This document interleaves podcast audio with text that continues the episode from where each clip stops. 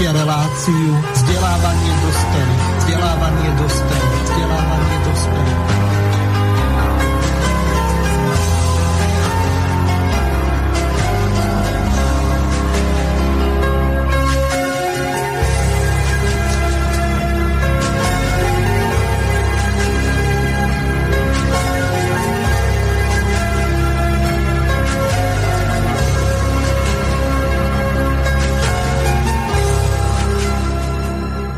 Vážené a milé poslucháčky a poslucháči, od mikrofónu vás zdraví Miroslav Hazucha, ktorý vás bude sprevádzať dnešnou reláciou vzdelávanie pre dospelých.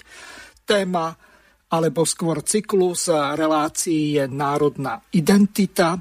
V dnešnej relácii sa budeme venovať dvom maďarským frontom a slovenskej suverenite. Hostiami dnešnej relácie sú pán magister Rafael Rafaj. Ahoj, Elo, zdravím ťa. Pozdravujem poslucháčov z Bratislavy, pekný deň želám. A druhým našim hostom je inžinier Ivan Hazucha, ktorého tiež pozdravujem. Ďakujem pekne, pozdravujem poslucháčov aj kolegov. Ďalším našim hostom je pán Štefan Pavlov, ktorého tie srdečne pozdravujem. Dobrý deň z Nitry. No a posledným našim hostom je pán inžinier Pavol Slota, ktorý je prvýkrát v tejto relácii, tak ho tiež srdečne pozdravujem, predpokladám do Žiliny. Správne, dobrý deň prajem a ďakujem za pozvanie. Pán Slota, vzhľadom k tomu, eh, že ste prvýkrát v tejto relácii, tak eh, by ste pár slov mohli našim poslucháčom o sebe povedať. Oni skôr pozva, poznajú vášho otca Jána, ktorý bol dlhoročným predsedom Slovenskej národnej strany, tak nech sa páči. Nemusí to byť nejaké kurikulum vitae obsiahle, ale čo vás vlastne e, priviedlo k tomu, že sa venujete národnej identite, slovensko-maďarským vzťahom a takisto vieme o tom, že sa aktívne zapájate do politického života, tak e, trošku porozprávajte viac našim poslucháčom o sebe. No je to tak, že ja som predtým nikdy nejako nechcel aktívne vstupovať do politiky, ale pred dvoma rokmi som proste povedal, že už je toho naozaj dosť. Hlavne, hlavná motivácia vtedy bola to, že, že som sa vlastne neprešlo e, vo voľbách, nepre, nepre, neprešlo cez tých 5%. A, a ja teda nepasujem sa do nejaké role toho nejakého princa korunného, ale chcel som cez, cez svoju osobu skúsiť nejako zachrániť v podstate taký ten hlavný nosič toho národného povedomia, čo, čo, ktorého som vnímal aj ako historicky. Bola som zase aj Slovenská národná strana. Len táto, táto etapa, alebo toto moja snaha podstate išla na nimoč, takže to som na teraz v sebe úplne uzavrel a, a, a považujem sa za Slováka srdcom aj dušou, takže preto, preto, preto sa teraz snažím eh, všetkou svojou energiou a elanom nejakým spôsobom presadiť a, a zbudzovať eh, to, to povedomie národné eh, medzi Slovakmi. Ďakujem a veľmi pekne. Pokiaľ ešte niečo chcete povedať, tak vám dám možnosť. Ak nie, tak e, odovzdám slovo pánovi Rafajovi, aby uviedol e, tému dnešnej relácie a urobil taký stručný nástrel alebo úvod do problematiky, alebo budeme sa v úvode venovať tomu, čo vás zaujalo nejakým tým aktualitám Pán Rafaj, je to na, na tebe. Takže Áno, ďakujem. Ďakujem za, za odovzdanie e, slova. Takže e, v tomto novembrovom e, našom vydaní nemôžeme neobísť samozrejme tie slovensko-maďarské vzťahy, ktorým sa v tejto téme národnej identity prirodzene venujeme, pretože ako predznamenala aj, aj vlastne avízo k relácii. E, slovenská suverenita ako keby sa nachádzala medzi možno dvomi, možno viacerými mlinskými kameňmi a to z toho dôvodu, že na Slovensku pôsobí stále aktívne a stále aktívnejšie a už sa aj politicky opäť znova e, revitalizuje e, maďarská e, menšina, ktorá často pôsobí ako piata kolóna Budapešti. Keď sme pri Budapešti, tak samozrejme m, udiali sa aj veci priamo u nášho južného suseda. E, napríklad e, vidíme, že E, minister zahraničných vecí Siarto dostal vyznamenanie, vyznamenanie priamo od Vladimíra Putina za, za zásluhy a budovanie dobrých vzťahov medzi, medzi Maďarskom a, a Ruskou federáciou. Keď si to zoberieme do kontrastu s euroatlantickými až fanaticky orientovanými aktivitami voči Ruskej federácii, e, čo prezentujú reprezentanti súčasnej vlády, tak tu vidíme e, výrazný rozdiel, vrátane povedzme posielania vojakov priamo na, na k, ruským, k ruským hraniciám, hoci môžeme pochybovať, či je teda e, dôvod na, na takúto takúto e, činnosť a vysielanie e, našich vojakov a vlastne aj istým spôsobom e, provokovanie. Takže pokiaľ hovoríme o slovenskej suverenite a štátnosti, tak samozrejme od začiatku vzniku tí, čo sme boli pri tom, tak hlavnou otázkou bolo, kto nám bude garantovať štátnosť a istú mieru suverenity a zvrchovanosti. Vtedy tie predstavy boli, že miera suverenity a zvrchovanosti štátu a národa e, sa blížila takmer k ideálnej 100% e, úrovni. Žiaľ Bohu, vieme, aká je situácia. Sme členmi e, Európskej únie a, a NATO.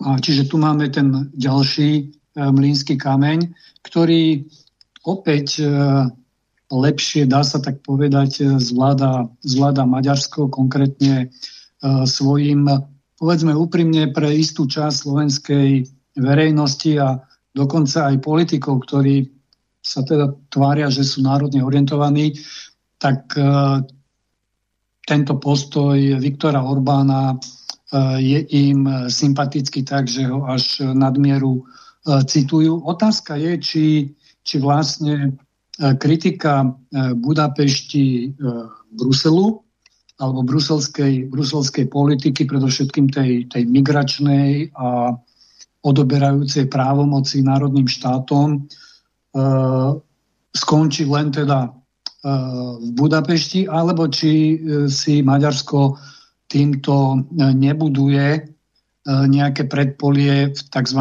tej svojej zaujímavej zóne, ktorú ono označuje za Karpatskú kotlinu a tá Karpatská kotlina e, zaznela aj 26. E, novembra v piatok, konkrétne v pohraničnom e, meste Šoproň, kde sa skončila séria konferencií a workshopov zameraných cezhraničnú spoluprácu Maďarska s, so svojimi menšinami v oblasti veľmi citlivej a to je e, školstvo a verejné vzdelávanie.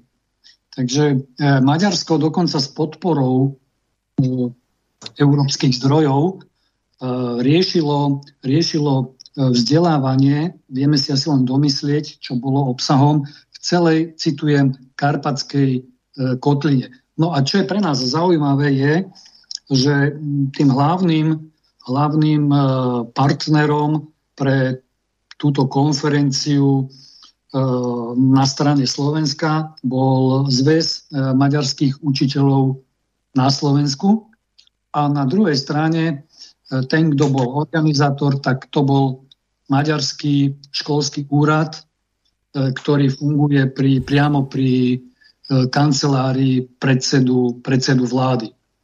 No tam je, e, zaujímavé, tam je zaujímavé sú závery, že e, projekt v Karpatskej kotline vraj vytvoril veľkú kooperatívnu sieť a známy, známy, neslavne známy portál Felvidek Ma píše, že prostredníctvom učiteľského združenia sa dostali nielen informácie, ale aj úlohy, zopakujem, úlohy do jednotlivých vzdelávacích inštitúcií, teda na Slovensko. Čiže vidíme, že niekto nielen dáva informácie, mm, necibria sa len v maďarčine, ale cez tento úrad školstva pri úrade vlády v Budapešti zadáva aj úlohy e, slovenským vzdelávacím inštitúciám, ktoré e, stále patria pod, do systému e, slovenského vzdelávacieho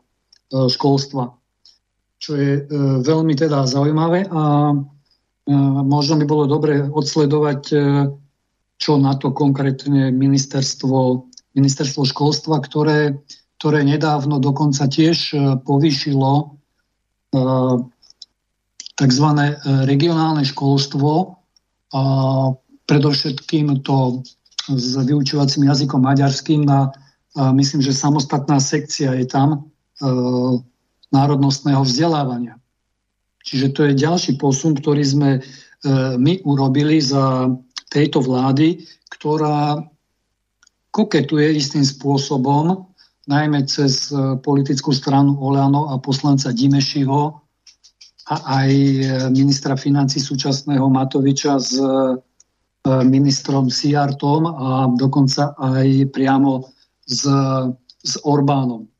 Ďalšou takou aktivitou, pokiaľ sme pri prehľade, je, že v sídle Čemadogu v Komárne sa uskutočnil workshop s názvom Dobré príklady pre rozvoj turizmu, čo je nepochybne e, zaujímavá vec, aj keď neviem, že či práve e, v čase vyhláseného núdzového stavu a, a pandémie je to, je to momentálne aktuálne. No, kľúčové je, že partnerom bolo občianske združenie Koexistencia a tento raz už s podporou magistra, magistrátu mesta Nitra, ktoré je niekoľko desiatok kilometrov vzdialené od e, Komárna.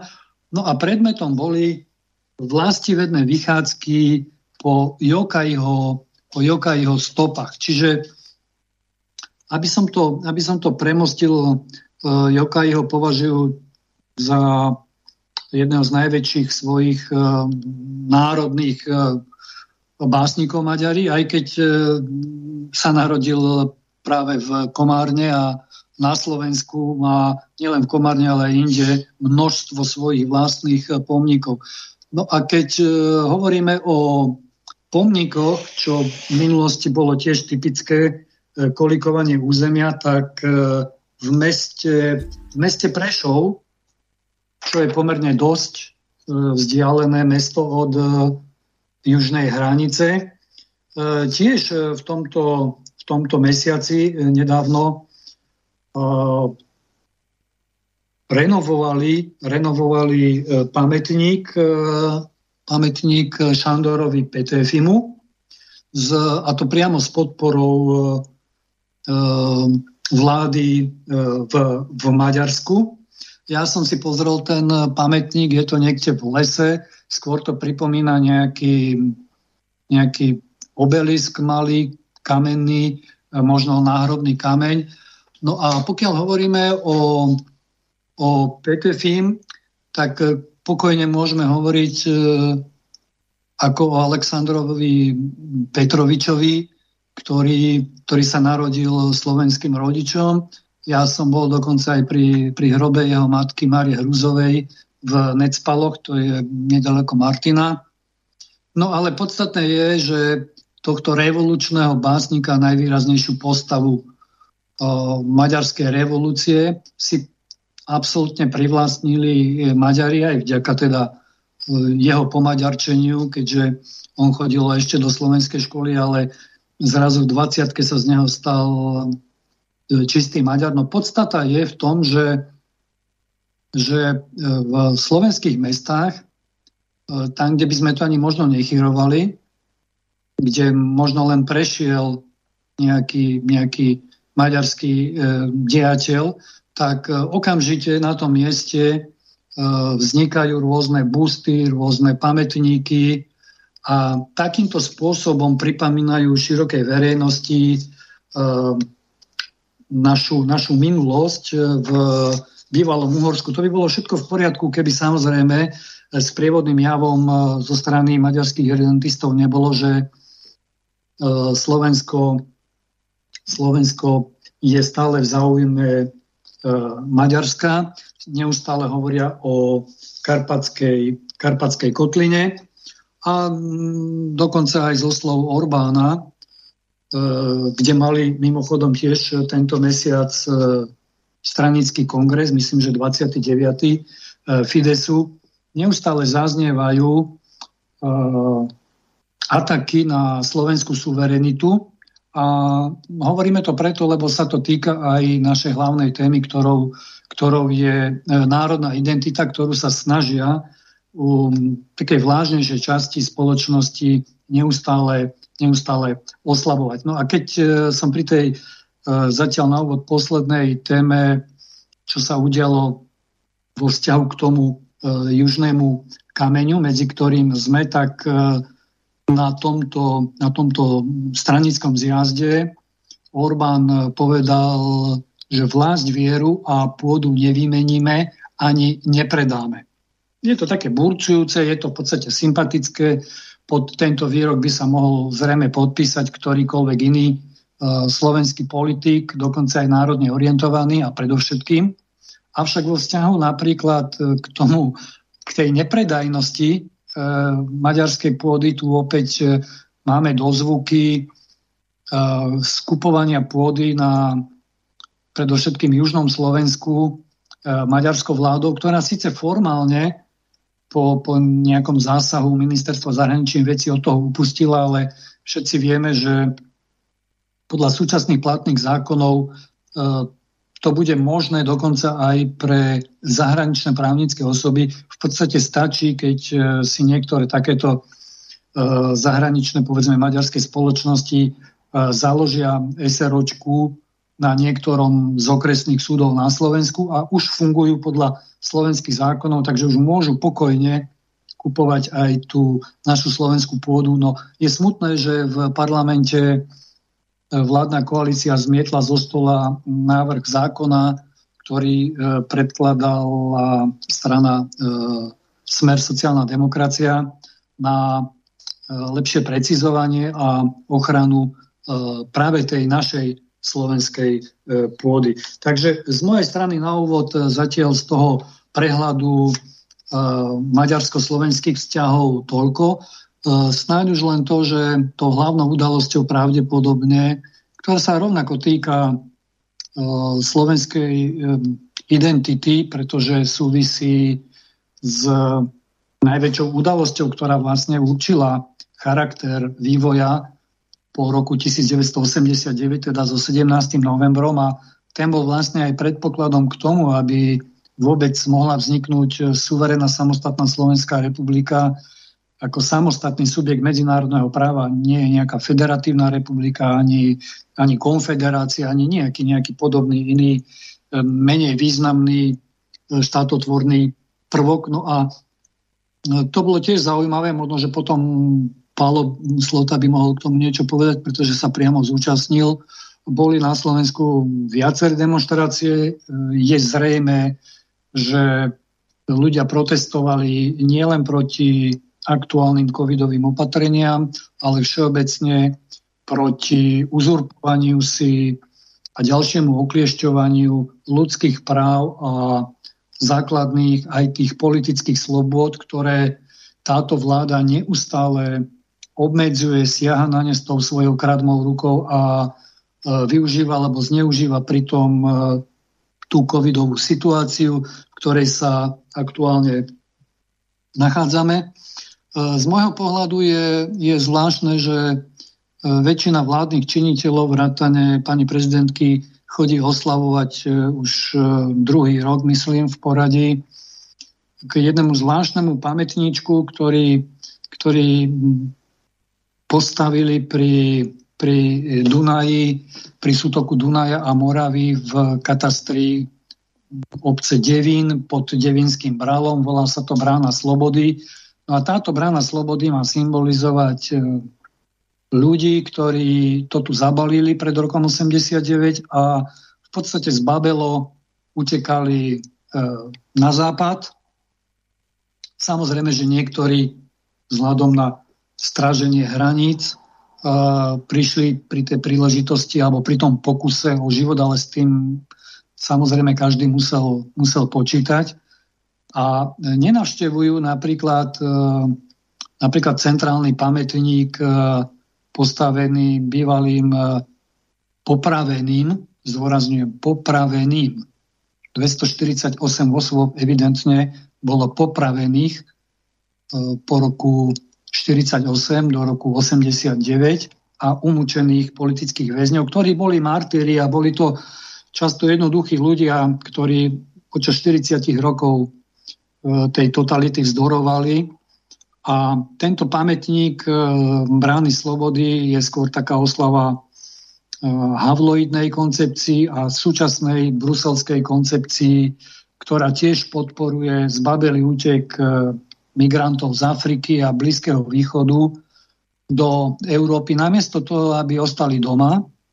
A keď sú to zdraví chlapi a nepáčia sa im pomery, pred ktorými utekajú, tak mali by samozrejme zobrať ten kalašníkov alebo niečo iné do ruky a tú slobodu si vybojovať. To je asi ukážkové a to je niečo, čo nás premostuje a je smutné, že Slovensko vysiela takýto, takýto signál e, z babelosti, oslavy z babelosti a prepisovania ďalšej e, významnej historickej udalosti, vrátane toho človeka, ktorý tam chodí s tou s tou budajkou. Takže pokiaľ by samozrejme chceli reagovať a očakávam, že budú, podľa tých tém možno by som odporučil nadviazať na ten 17. E, november, ktorý je taký všeobecný a možno keby Palo vedel k tomu niečo povedať, e, ako on videl vlastne e, ako priamy účastník jednej z tej najväčších demonstrácií v Bratislave tento sviatok a aké vlastne z neho bolo posolstvo.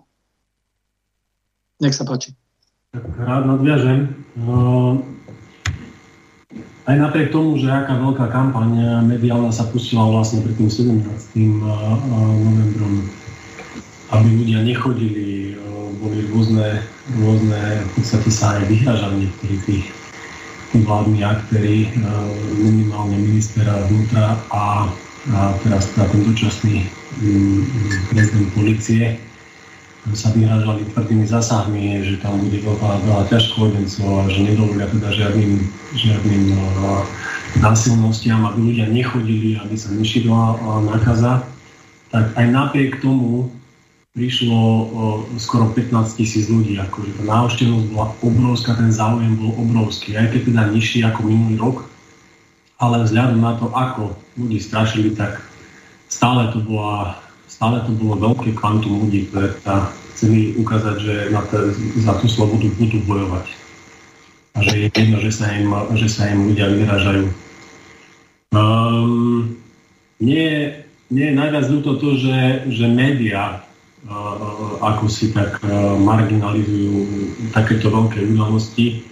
V niektorých zazneli také, že, že, že 100, pár stoviek ľudí, pár tisíc ľudí, ale to keď sa, keď sa to večer okolo tej 5. ten dáv ľudí začal presúvať zo Šafarikovho námestia smerom k úradu vlády, to bolo, to bolo tak emotívne, tak, tak, taká obrovská masa ľudí, že, že naozaj mne behali po chrbte zimomriavky. Bol som veľmi rád za to, že som tam mohol byť, že som mohol prehovoriť a že toľko ľudí naozaj prišlo. Ja celé, sa to, celé to bolo vlastne v, takej, v takom duchu uh, spájania síl. Hej. Uh, bohužiaľ aj tentokrát sa ukázalo, že sme ako národ rozbití, lebo uh, uh, jedni organizovali protest tam, druhý tam, tretí tam, proste nebolo to nejako koordinované. Niektorí ľudia Niektorí ľudia nevedeli, kam majú prísť. Ešte 15 minút v podstate predtým, ako som išiel na, na pódium, tak ešte stále mi ľudia volali, že kde vlastne tá demonstrácia je, tak ja som sa ich snažil všetkých naviesť e, dole na to Šaparikové námestie. A, a, a čo, čo, čo by som ešte povedal k tomu, k tomu, že prečo napríklad tá prezidentka, tí, niektorí tí predstaviteľe naši chodia namiesto toho, aby oslavili ten, to, to, tú nežnú revolúciu medzi ľuďmi takto, tak a idú to bráne slobody, tak je to hlavne kvôli tomu, že sa boja, že by ich vypískali. Ako tam Jedna skutočnosť je, že Matovič za, zarezervoval v podstate všetky veľké námestia, aby, aby znemožnil takéto demonstrácie, umožnil ich až 3 dní pred uh, konaním sa. To už bolo málo, málo času na to, aby uh, organizátori zareagovali, takže aj to bol jeden z dôvodov, prečo prišlo menej ľudí ako minulý rok. A druhá vec je, že keby napríklad prezidentka chcela prestúpiť pre ten DAO, pre tých 15 tisíc ľudí tam na podiu, tak to, to by dopadlo veľmi smutne pre ňu. Pravdepodobne by ju tam e, veľmi ten DAO poniežil ako našu teda, bojovničku za slobodu, lebo to, čo robí ona, to e, je všetko možné, len nie e, boj za svoj národ, za slovenský národ. Takže uh, všetko, všetko, všetko, čo tam zaznelo, uh, hlavne čo ľudia chceli počuť, je to spájanie sa. Aby sme nielen kvôli koronavírusu, to nebolo, tak ako si povedal, lebo to nebolo stretnutie alebo zhromaždenie ľudu kvôli tomu, že, že, že sú znepokojení len kvôli tomu, čo sa deje okolo toho korona šialenstva, ale tam išlo o všetko v podstate, čo sa v krátkej minulosti teraz udialo. Keď bereme eh, v podstate ten totalitný režim, ktorý sa nastolil, že len jedna pravda je tá, ktorá sa pripustí. Eh, média nedávajú priestor vôbec nejakým eh, odborným diskusiám. V podstate každý krok, ktorý spraví táto vláda, je, je, je chybný toľko demonstrácií, koľko je proti tejto vláde, to, to v histórii to nemá obdobu. Či sa pozriete na, na ľudí zo, zo sféry uh, zdravotníckej, zo sféry e, justičnej. Uh, deň pred 17. v podstate demonstrovali ešte aj vysokoškolskí študenti a profesori za to, proti tomu, aby, aby táto vláda spolitizovala školstvo. To, to ten národ, ten ľud, ktorý sa tam stretol, proste chcel ukázať, že je nespokojný. Tak ako v 89. s tým, ako to je a kam to smeruje. To bol ten hlavný odkaz. Že sme, spoločne sme silní a budeme bojovať za tú slobodu.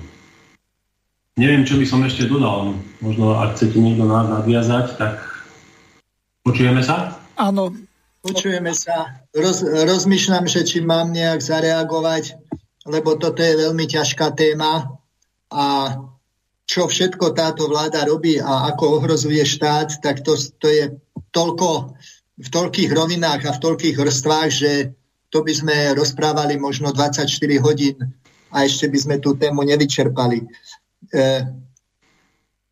začnem od toho, od toho od tej nežnej revolúcie.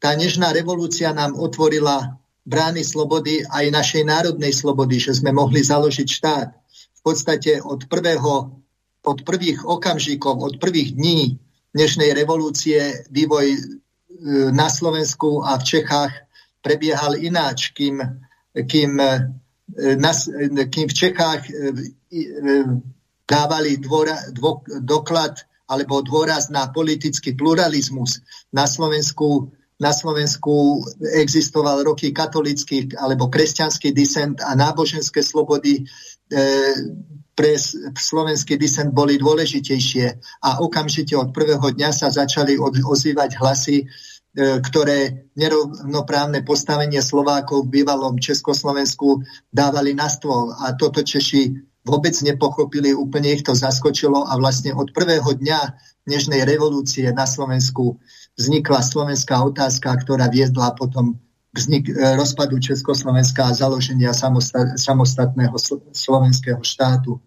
A to, ako teraz táto vláda kladie výbušné míny pod tento štát, to je, to je úplne hrozné. To je úplne hrozné, čo rozprával Elo aj o tom školstve, že budú mať samostatnú sekciu na ministerstve školstva. To v ktorom štáte je? To si berieme z, z koho vzor?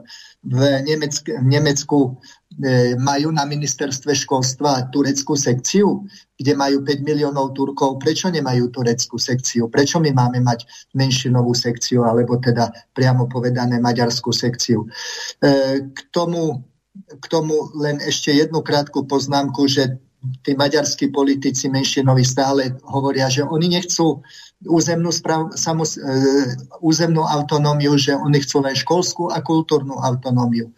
Lenže, a slovenskí politici sú takí nemožní, že ani jeden nepovie, že predsa aj tá školská autonómia, aj tá kultúrna autonómia musí byť na nejakom území definovaná, veď ona by ne, nevysela v balóne nad Slovenskom. Tá kultúrna autonómia by musela mať e, real, nejaký realizačný priestor. Tá školská autonómia by tiež potreb, musela mať nejaký realizačný priestor. Že cez, ško, cez e, návnadu kultúrnej a školskej autonómie e, sa chcú dostať k tej územnej autonómii. A pre mňa je nepochopiteľné, že aj skúsení politici slovenskí, ktorí, ktorí sú roky v, poli, v politike, toto nevedia nahlas povedať, že, že, že vlastne to je to je nepriateľné vôbec o tom uvažovať. No. Mohol by som veľa rozprávať, ale už len k tomu, čo hovoril Relo o tom Petrofim Petrovičovi, tá jeho, pani, jeho mamička, pani Hruzová, po maďarsky ani nevedela a taká historická perlička, že on pod svojím menom Petrovič začal písať krásne slovenské básne ale nikto mu ich nevydal. A jeden vydavateľ mu povedal, že ty naozaj máš talent, ale začni to písať po maďarsky a preslavíš sa. A on proste to spravil, on išiel po prúde a preslavil sa. Zatiaľ len toľko. Ivan, chce sa pripojiť aj ty? No samozrejme, e, témy, ktoré otvoril pán Rafaj, sú pre mňa veľmi znepokojujúce, keďže žijem na juhu, ale aj keby som nežil na juhu. Myslím si, že znepokojujúce sú pre každého obyvateľa Slovenskej republiky alebo Slováka.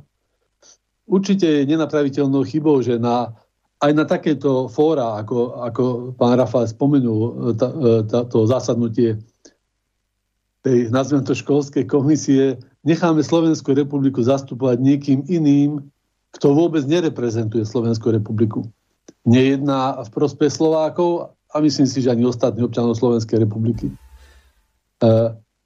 naozaj sa musíme všetkým ostatným javiť ako nesvojprávny.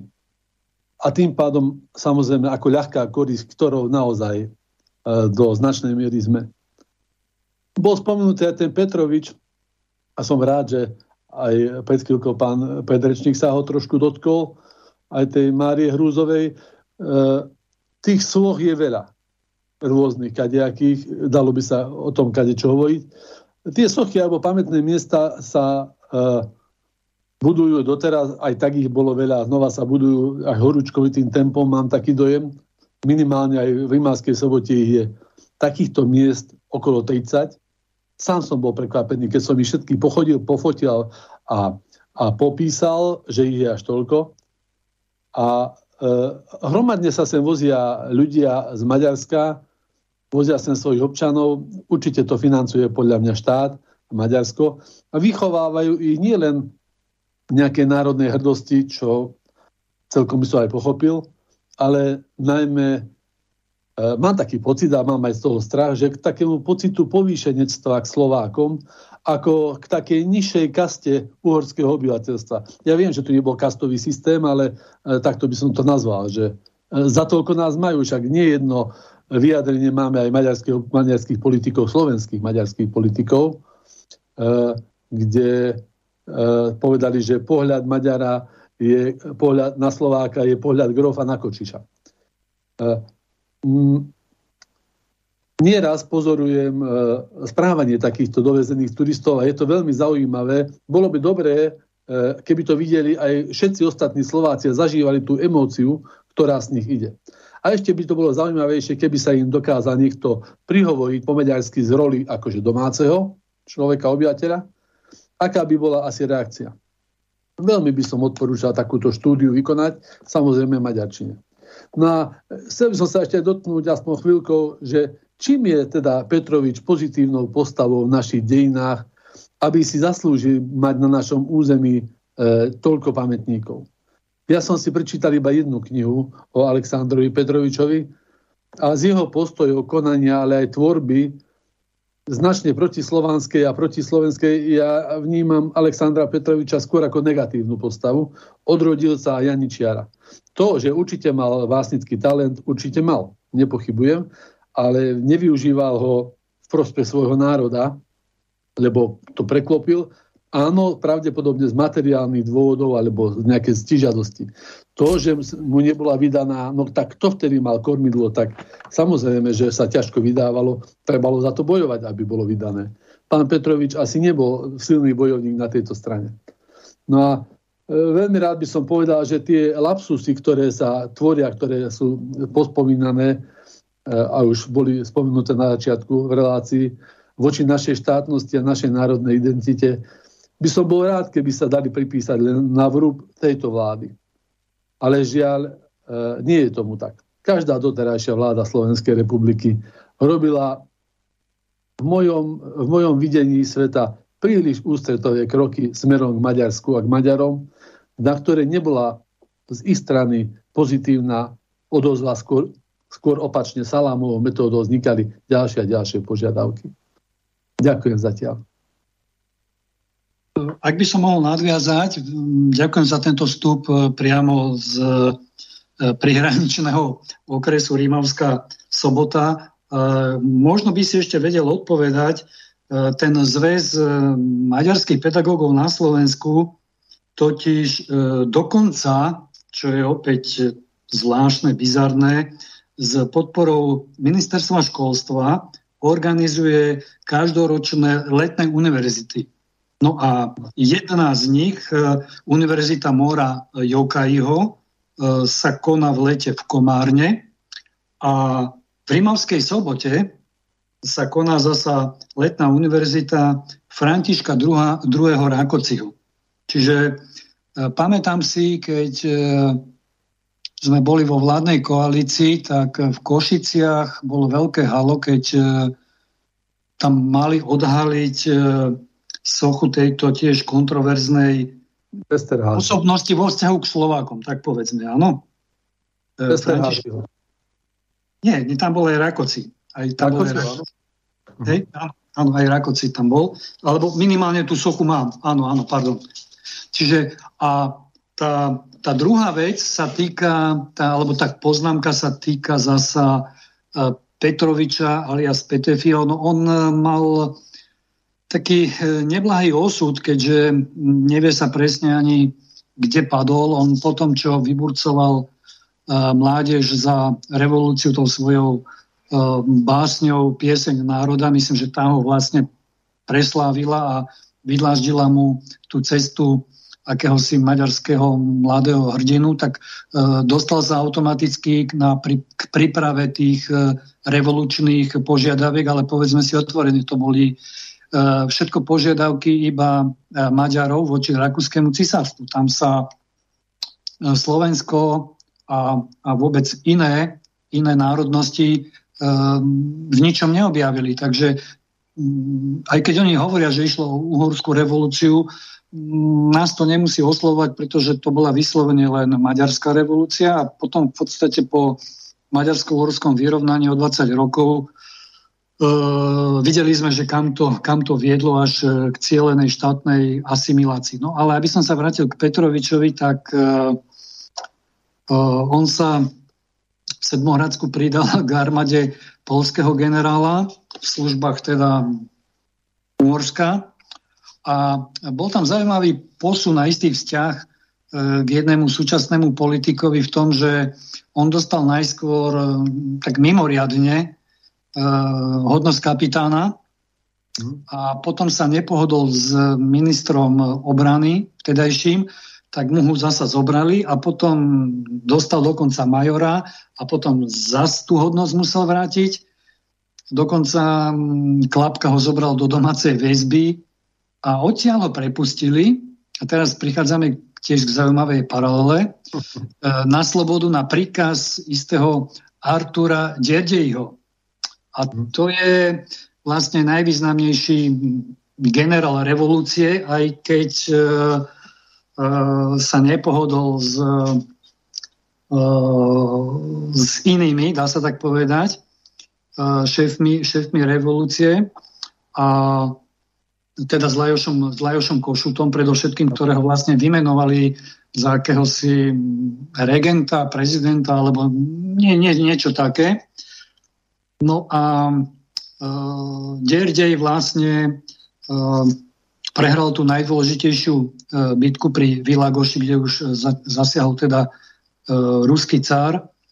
A e, podstatné je, že historik Anton Hrnko v jednom zo svojich statusov tvrdí, že súčasný predseda SNS Andrej Danko by mal pochádzať práve z tejto vetvy Derdejovcov.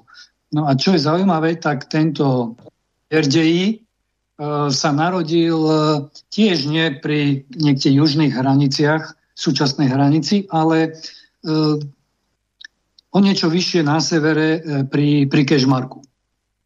Takže vidíme, že viaceré, viaceré osobnosti, ktoré sa narodili na území Slovenska, sa podobne ako tento Derdej z Kežmarku a podobne ako PTFI ktorého mama pochádza z, z Turca, sa úplne odnárodnili a začali slúžiť e, tým, tým cudzím záujmom, ako povedal aj Števo Pavlov za e, misu, misu Šošovice. A to je asi také premostenie aj e, k súčasnosti, kde vidíme, že majú svojich následovníkov aj na Slovensku.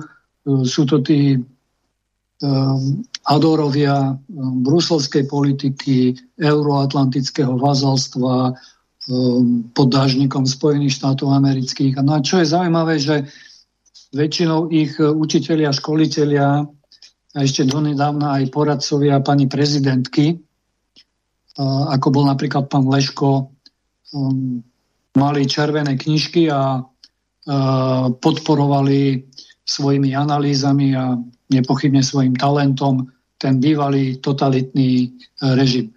No ale keď sme teda pri pani prezidentke, a to bola jedna tiež teda z tých tém, tak ja by som ťa, e, Miro, poprosil už k aktuálnejšej uh, situácii sa um, nedávno, asi pred uh, týždňom, pani prezidentka zviditeľnila zvláštnym výrokom, citujem, žijem v krajine, ktorej nerozumiem. Takže asi to bude podklad na, na ďalšiu analýzu správania sa hlavy štátu, ktorá predpovedám, v tej, v tej nahrávke by mala použiť e, viaceré slova, ktoré tejto dáme e, by doslov nemali ísť, ako blúdy, tliachanie a podobne. E, nech sa ti páči.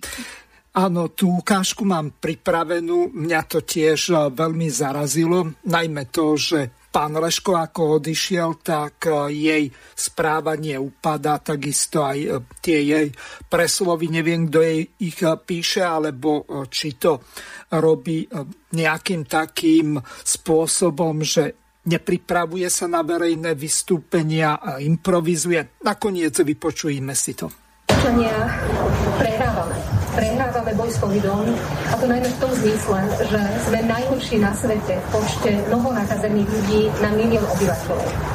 Neviem, čo ešte viac treba urobiť preto, alebo čo viac treba počuť a vidieť na to, aby sme zmenili prístup.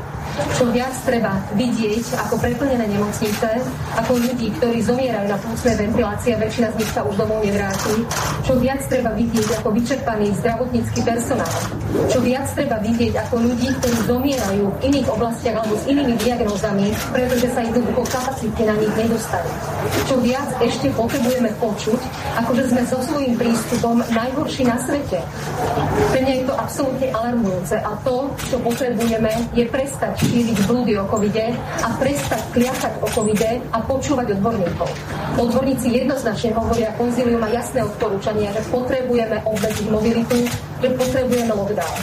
Áno, je to nepopulárne opatrenie, ktoré je ale absolútne nevyhnutné. A žiaľ, je to opatrenie, ktoré sa musí dotknúť všetkých. Či sú zaočkovaní, nezaočkovaní, zodpovední alebo akokoľvek. Jednoducho sme na tom tak zle, že takéto opatrenie, ktoré odborníci odporúčajú, sa musí dotknúť všetkých. A áno, treba povedať aj to B. Je to nefér voči ľuďom, ktorí sa chovali zodpovedne, dodržiavali opatrenia a vakcinovali sa. Ja dúfam, že keď toto najhoršie pominie, práve toto aj zodpovedný prístup bude môcť byť zohľadnený.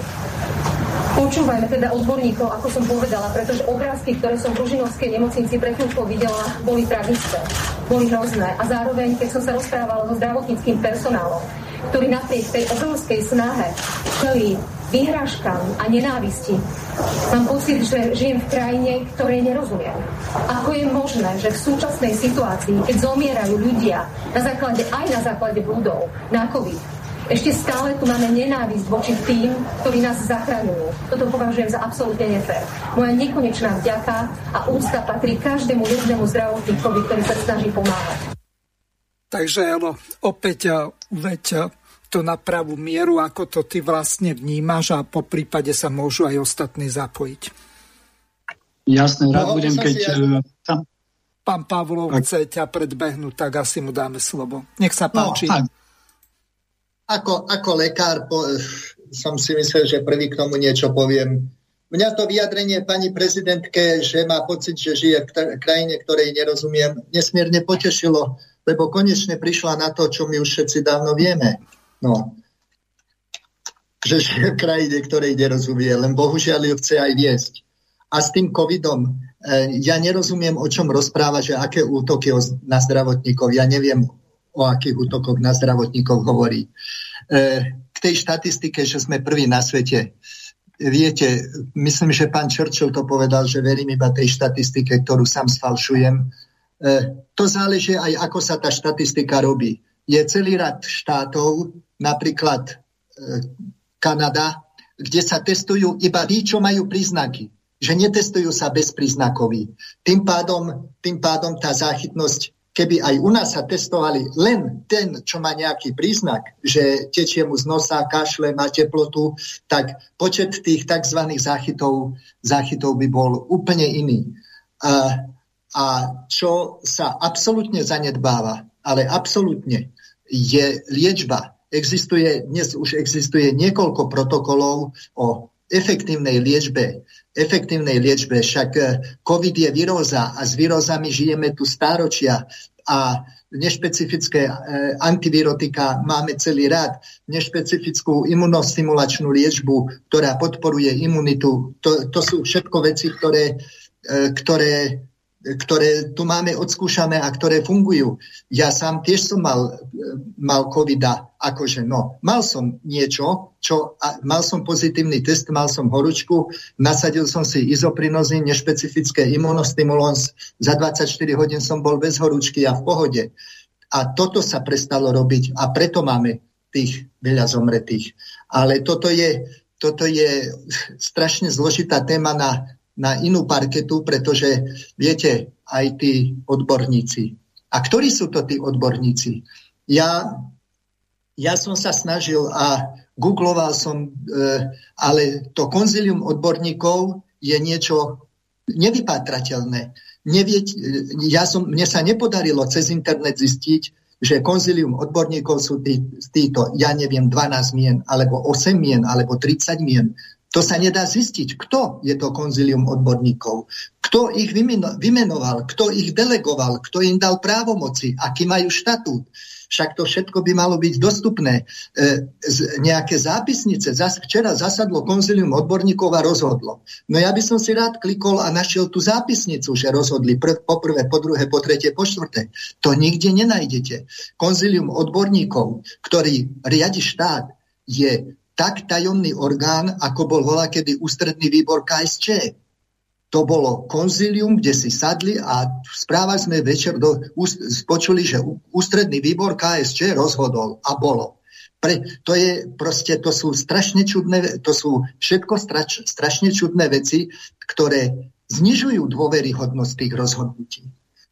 Pretože keby som vedel, že v tom konzíliu odborníkov, keby som videl ten menný zoznam, tak ako človek, čo 40 rokov sa pohybuje v slovenskej medicíne, možno by som polovičku tých mien poznal, aby som vedel, že kto je kto. Ale takto nejaký anonymný orgán, ktorý ani nevieme, kto ho vytvoril bývalý predseda vlády, bývalý minister zdravotníctva, alebo ich Mikas si tam pozýva, alebo za každým si tam pozvú niekoho úplne iného, kto má práve čas.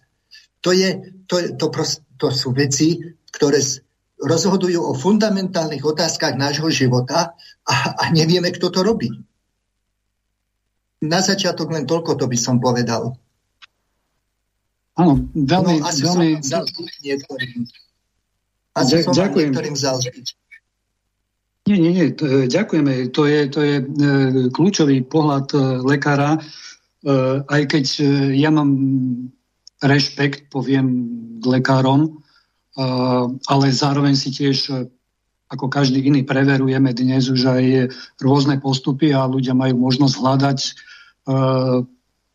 najlepšie riešenie pre seba, častokrát u viacerých odborníkov pretože to, čo sme počuli aj a počúvame z médií aj od prezidentky, je vlastne výzva na stavovský systém. Ten stavovský systém, ktorý keby ste prepojili na prvú slovenskú štátnosť, a teda prvú slovenskú republiku 39-45, tak pravdepodobne e, by si vás pozvala na kanávislu. A my tu počúvame, že politici v podstate len oznamujú rozhodnutia, ale riadia to, ako si ty povedal, nejakí konzilianti, e, ktorí sú ale z môjho pohľadu väčšinou e, funkcionári e, s konkrétnymi funkciami v štátnom aparáte v oblasti medicíny, keď tak môžem povedať. Tiež som zašla, zaslal na E, Úrad verejného zdravotníctva žiadosť, aj ministerstvo o menný zoznam. On sa dá vyhľadať, nemám ho tu teraz pri sebe, našiel som ho, ale neodpovedali. Čiže aj to svedčí o e, neschopnosti týchto ľudí komunikovať a vlastne počúvať aj iné kritické alebo alternatívne názory a to je vlastne symptom totalitného zmýšľania. Čiže v podstate tie apely na bezvýhradnú poslušnosť e, konzilia odborníkov, teda voči stavovskému systému riadenia, je naozaj e, súčinný s tým totalitným myslením, ktoré prezentovala v podstate emotívnejšie aj pani prezidentka. A e, nepočuli sme odtiaľ napríklad e, riešenia. Toto bol len taký prejav klasického emocionálneho alarmizmu, E, ktorý manipuloval aj s e, faktami, pretože pokiaľ si pamätám, tak e, súčasný stav na, ktorý nezľahčujem samozrejme, súčasný stav na íske aj na plucnej ventilácii je o tretinu nižší ako v druhej vlne. Takže pani prezidentka, ja som tam zachytil jednu zaujímavú, jedno zaujímavé obvinenie, že svojim prístupom sme, sme najhorší. Teda ona obvinila v tom svojom krátkom šteku e, všetkých neočkovaných ľudí. Ja som to takto pochopil. Že každý, kto sa nedal očkovať doteraz, je vlastne zodpovedný za to, že o tú tretinu máme menej ľudí na plúcnej ventilácii a zrejme aj z toho, že tam ľudia zomierajú, pretože ako si Tištevo povedal, oni tam naozaj prichádzajú až v hodine 12, keď sa už nedajú zachrániť. A to len preto, lebo aj pani prezidentka, aj konzilium odborníkov, aj súčasný minister, aj premiér neustále opakujú jednu mantru. Riešením je len očkovanie. Veď ty si lekár, sám si povedal, včera sme mohli sledovať, kto sledoval uh, z Maduáru ten priamy prenos uh, alternatívnych odborníkov zo Slovenska aj z Čiech, uh, tak môže pochybovať o tom, že či jediným riešením na túto situáciu je, je očkovanie, keď e, prevencia je síce dobrá vec, ale kľúčové je zjavne e, liečenie.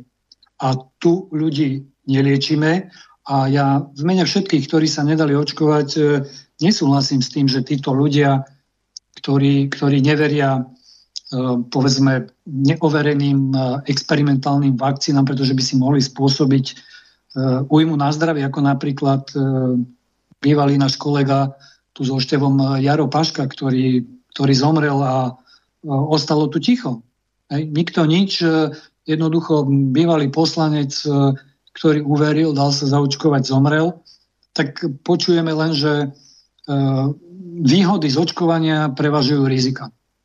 Neviem, či štatisticky to znamená, že ak nám bude zomierať na očkovanie 50,01%, až vtedy sa to preklopí. Ale podstatné je teda, nechám priestor kolegom, aby, aby sme možno rozobrali tento prístup e, hlavy štátu, ktorá má vysielať e, posolstva, ktorá keď niečo nefunguje, má právo moci pozvať e, kompetentného alebo nekompetentného ministra, e, pýtať sa na riešenia a nie jednostranne len vydierať emocionálne, citovo neočkovaných ľudí, ktorí, ktorých táto vláda, tento prístup ani toho konzília jednoducho nepresvedčili, že toto je jediné riešenie. Takže nech sa páči kolegovia. Viete čo, ja sa ešte zapojím, lebo vo mne to úplne vrie. Ja som si ten jej e, e, výstup pozrel niekoľkokrát a, a, a chcel by som teda ešte k nemu niečo povedať. Ona tými výhrážkami a s tou agresiou ona narážala na to, že, že e, pár jedincov napadlo ten zdravotný personál, ktorý chodil po ľuďoch, klepal im na dvere a, a núkal teda vakcíny doma v podstate. A túto agresiu a túto nenávisť, ktorá teraz je akože v našej spoločnosti zjavná, spôsobila práve táto vláda a vystúpenia tejto ženy. Pretože rozdelili národ na dobrých a zlých. Vytvorili atmosféru strachu a to je nástroj, kde, ktorý pomáha totálnemu riadeniu.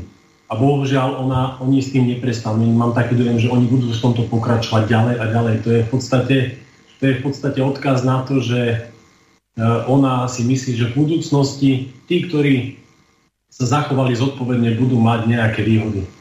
Ale veď ja, ja a ostatní, ktorí sú zdraví, my sa chováme nezodpovedne. Veď ja, keď vidím, že je veľa ľudí, tak mám rúško. Keď, keď, keď som si podal ruky s viacerými ľuďmi, tak si dám dezinfekciu.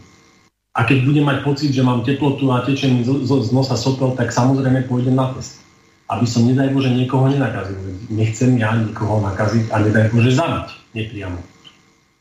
Takže ono, toto všetko, všetko nejakým spôsobom so sebou súvisí. Hej. E, to, to klamstvo, že sme prví na svete v počte nakazených na milión, ona to povedala takto, v počte nakazených na milión je lož a klamstvo.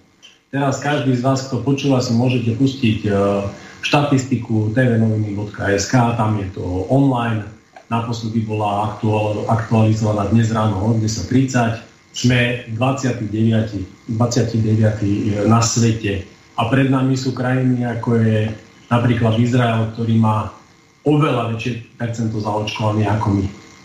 Takže toto sú proste takéto klamstvá, takéto vyjadrenia takto vysoko postaveného človeka proste rozdeluje národ. A tá nenávisť potom je samozrejme prítomná.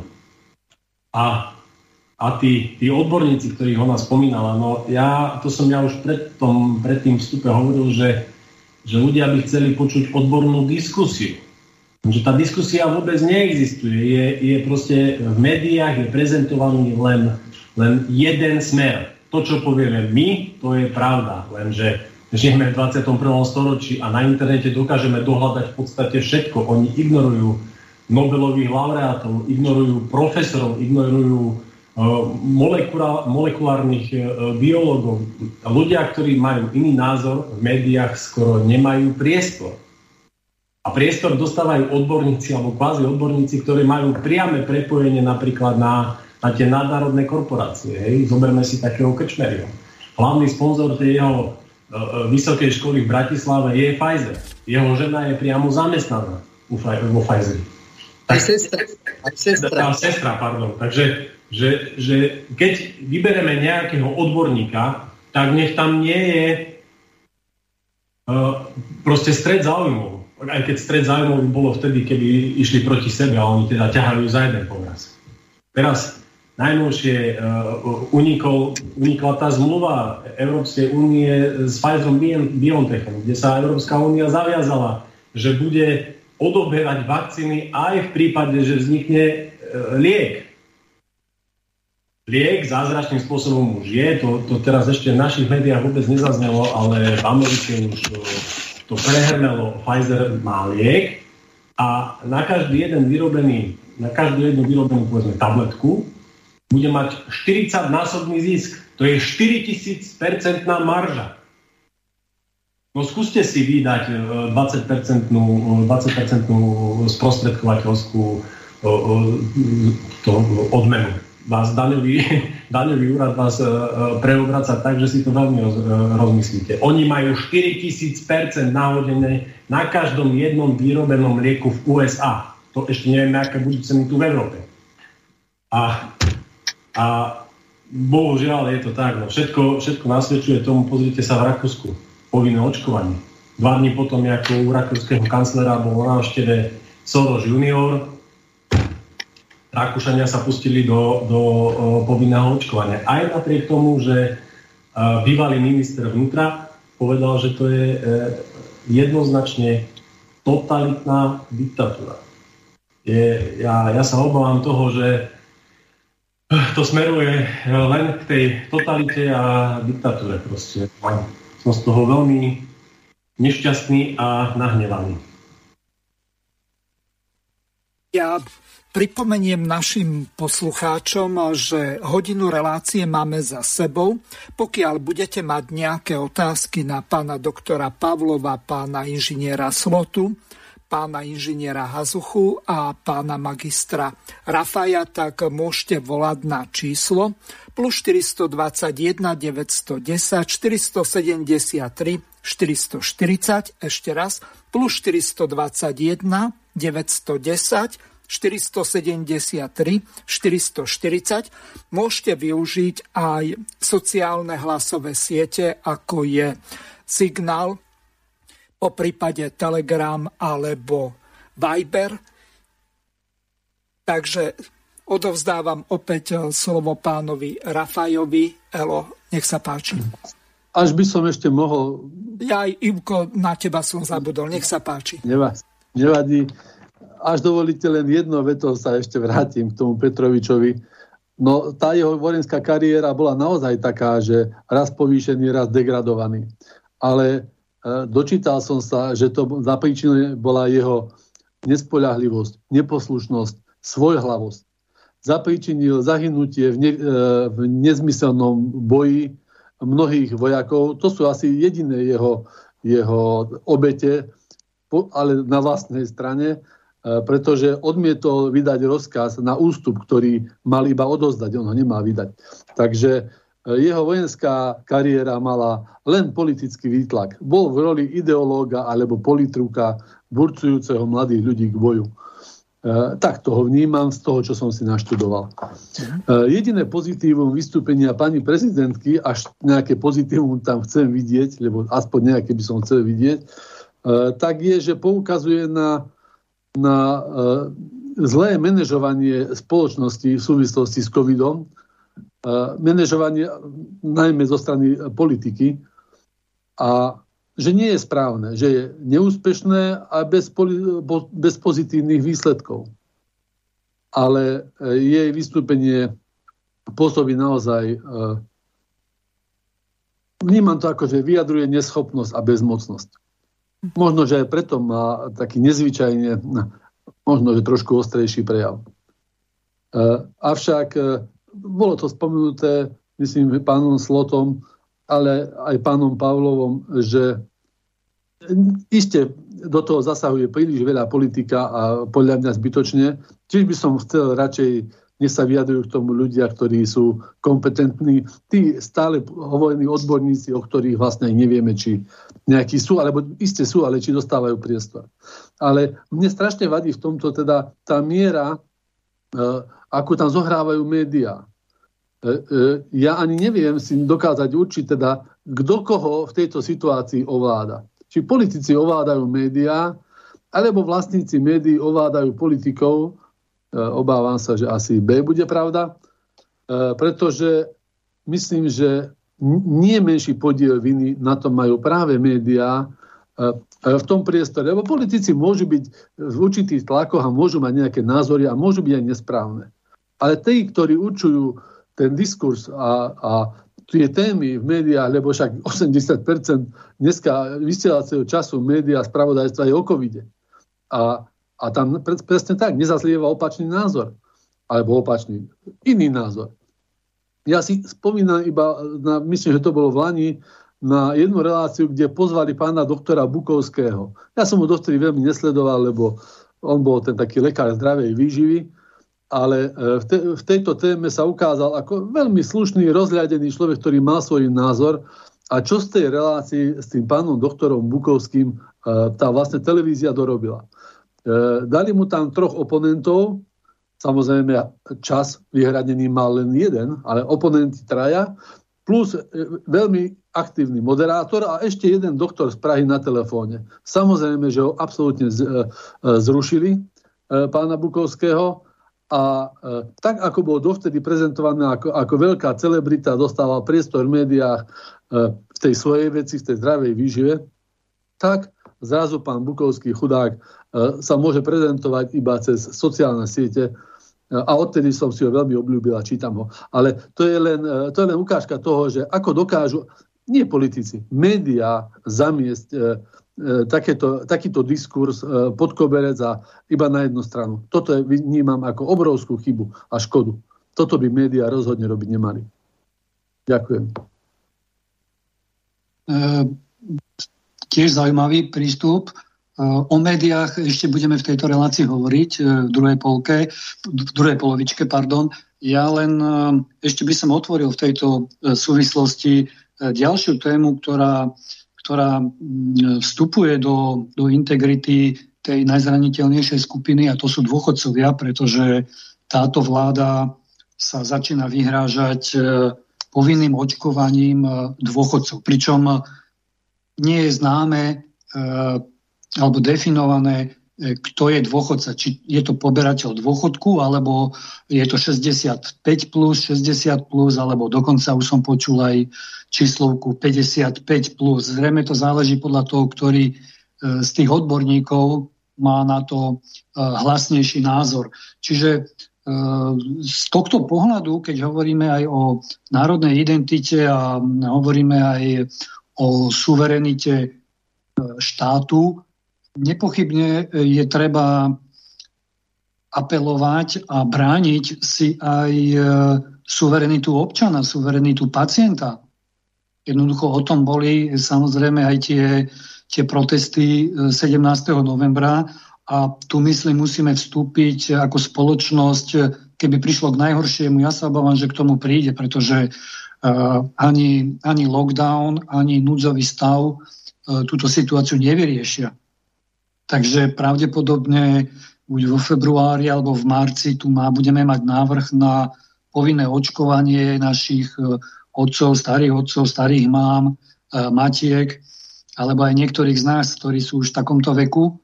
A to je jednoducho niečo, čo je hygienistické e, na úrovni možno nacistických Mengeleho praktík, takýmto spôsobom zautočiť na starších ľudí, plošne, bez toho, dúfam, Števo, že sa k tomu vyjadriš ako lekár, bez toho, aby niekto poznal v tom nákupnom centre, kde sa dnes už aj tzv. očkuje. My samozrejme nemôžeme hovoriť o očkovaní, pretože toto nie je vakcína. To je len vpichnutie experimentálnej látky. Ja som dokonca videl e, z Bruselu e, video, kde, kde evidentne ani tú látku tam nevstrekol, len pichol inekciu a vytiahol von ten človek. Čiže aby sme sa zastali jednoducho uh, tejto zraniteľnej skupiny ľudí, ktorý, ktorá má svoje, svoje choroby veku. A pri takomto plošnom, stádovitom, uh, kampaňovitom a donútenom postupe vlastne nám môžu začať zomierať ľudia nie na tých iskách, ale už uh, v domácnostiach, pričom nebude možno jasné, že z akého dôvodu. Nechcem robiť konšpirácie, ale tu myslím, že zlyháva aj e, e, konferencia biskupov Slovenska a myslím, že včera zlyhal aj predseda KDH v tej relácii televíznej, keď e, sa na 100% postavil za očkovanie, pretože myslím si, že kresťan má právo na výhradu vo svedomí. To dokonca bolo svojho času keď si pamätám, jedna z nosných tém eh, KDH, aby lekári mali výhradu vo svedomí eh, v súvislosti eh, neasistovať umelému prerušeniu tehotenstva, čiže asistovanej vražde novorodenca.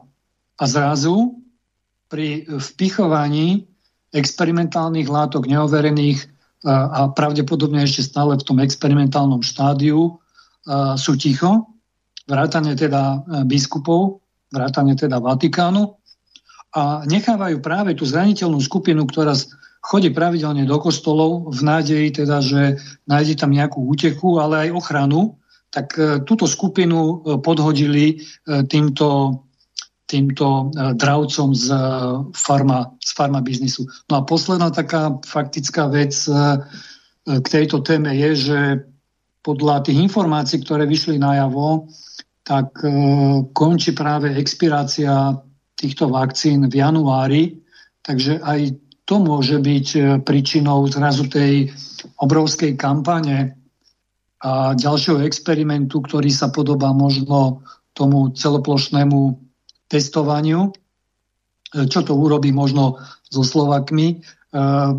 neviem, boli aj nejaké správy, že o tri mesiace vraj Európska komisia chce niečo predlžiť čo, čo bolo samozrejme striktne dané. Takže uh, myslím, že teraz e, je potrebná a nevyhnutná jednota národa a nemali by sme sa dať rozdeliť na očkovaných a neočkovaných, ani na zodpovedných a nezodpovedných, ani nie na mladších a dôchodcov, nech im to pichnú. Jednoducho tu sa musí prejaviť e, jednota a vôľa národa postaviť sa takejto fašistickej metóde a totalitným praktikám, pretože ako Kristus povedal, teraz keď to robia druhému, v podstate to robia aj tebe, pretože prídu ďalší národ.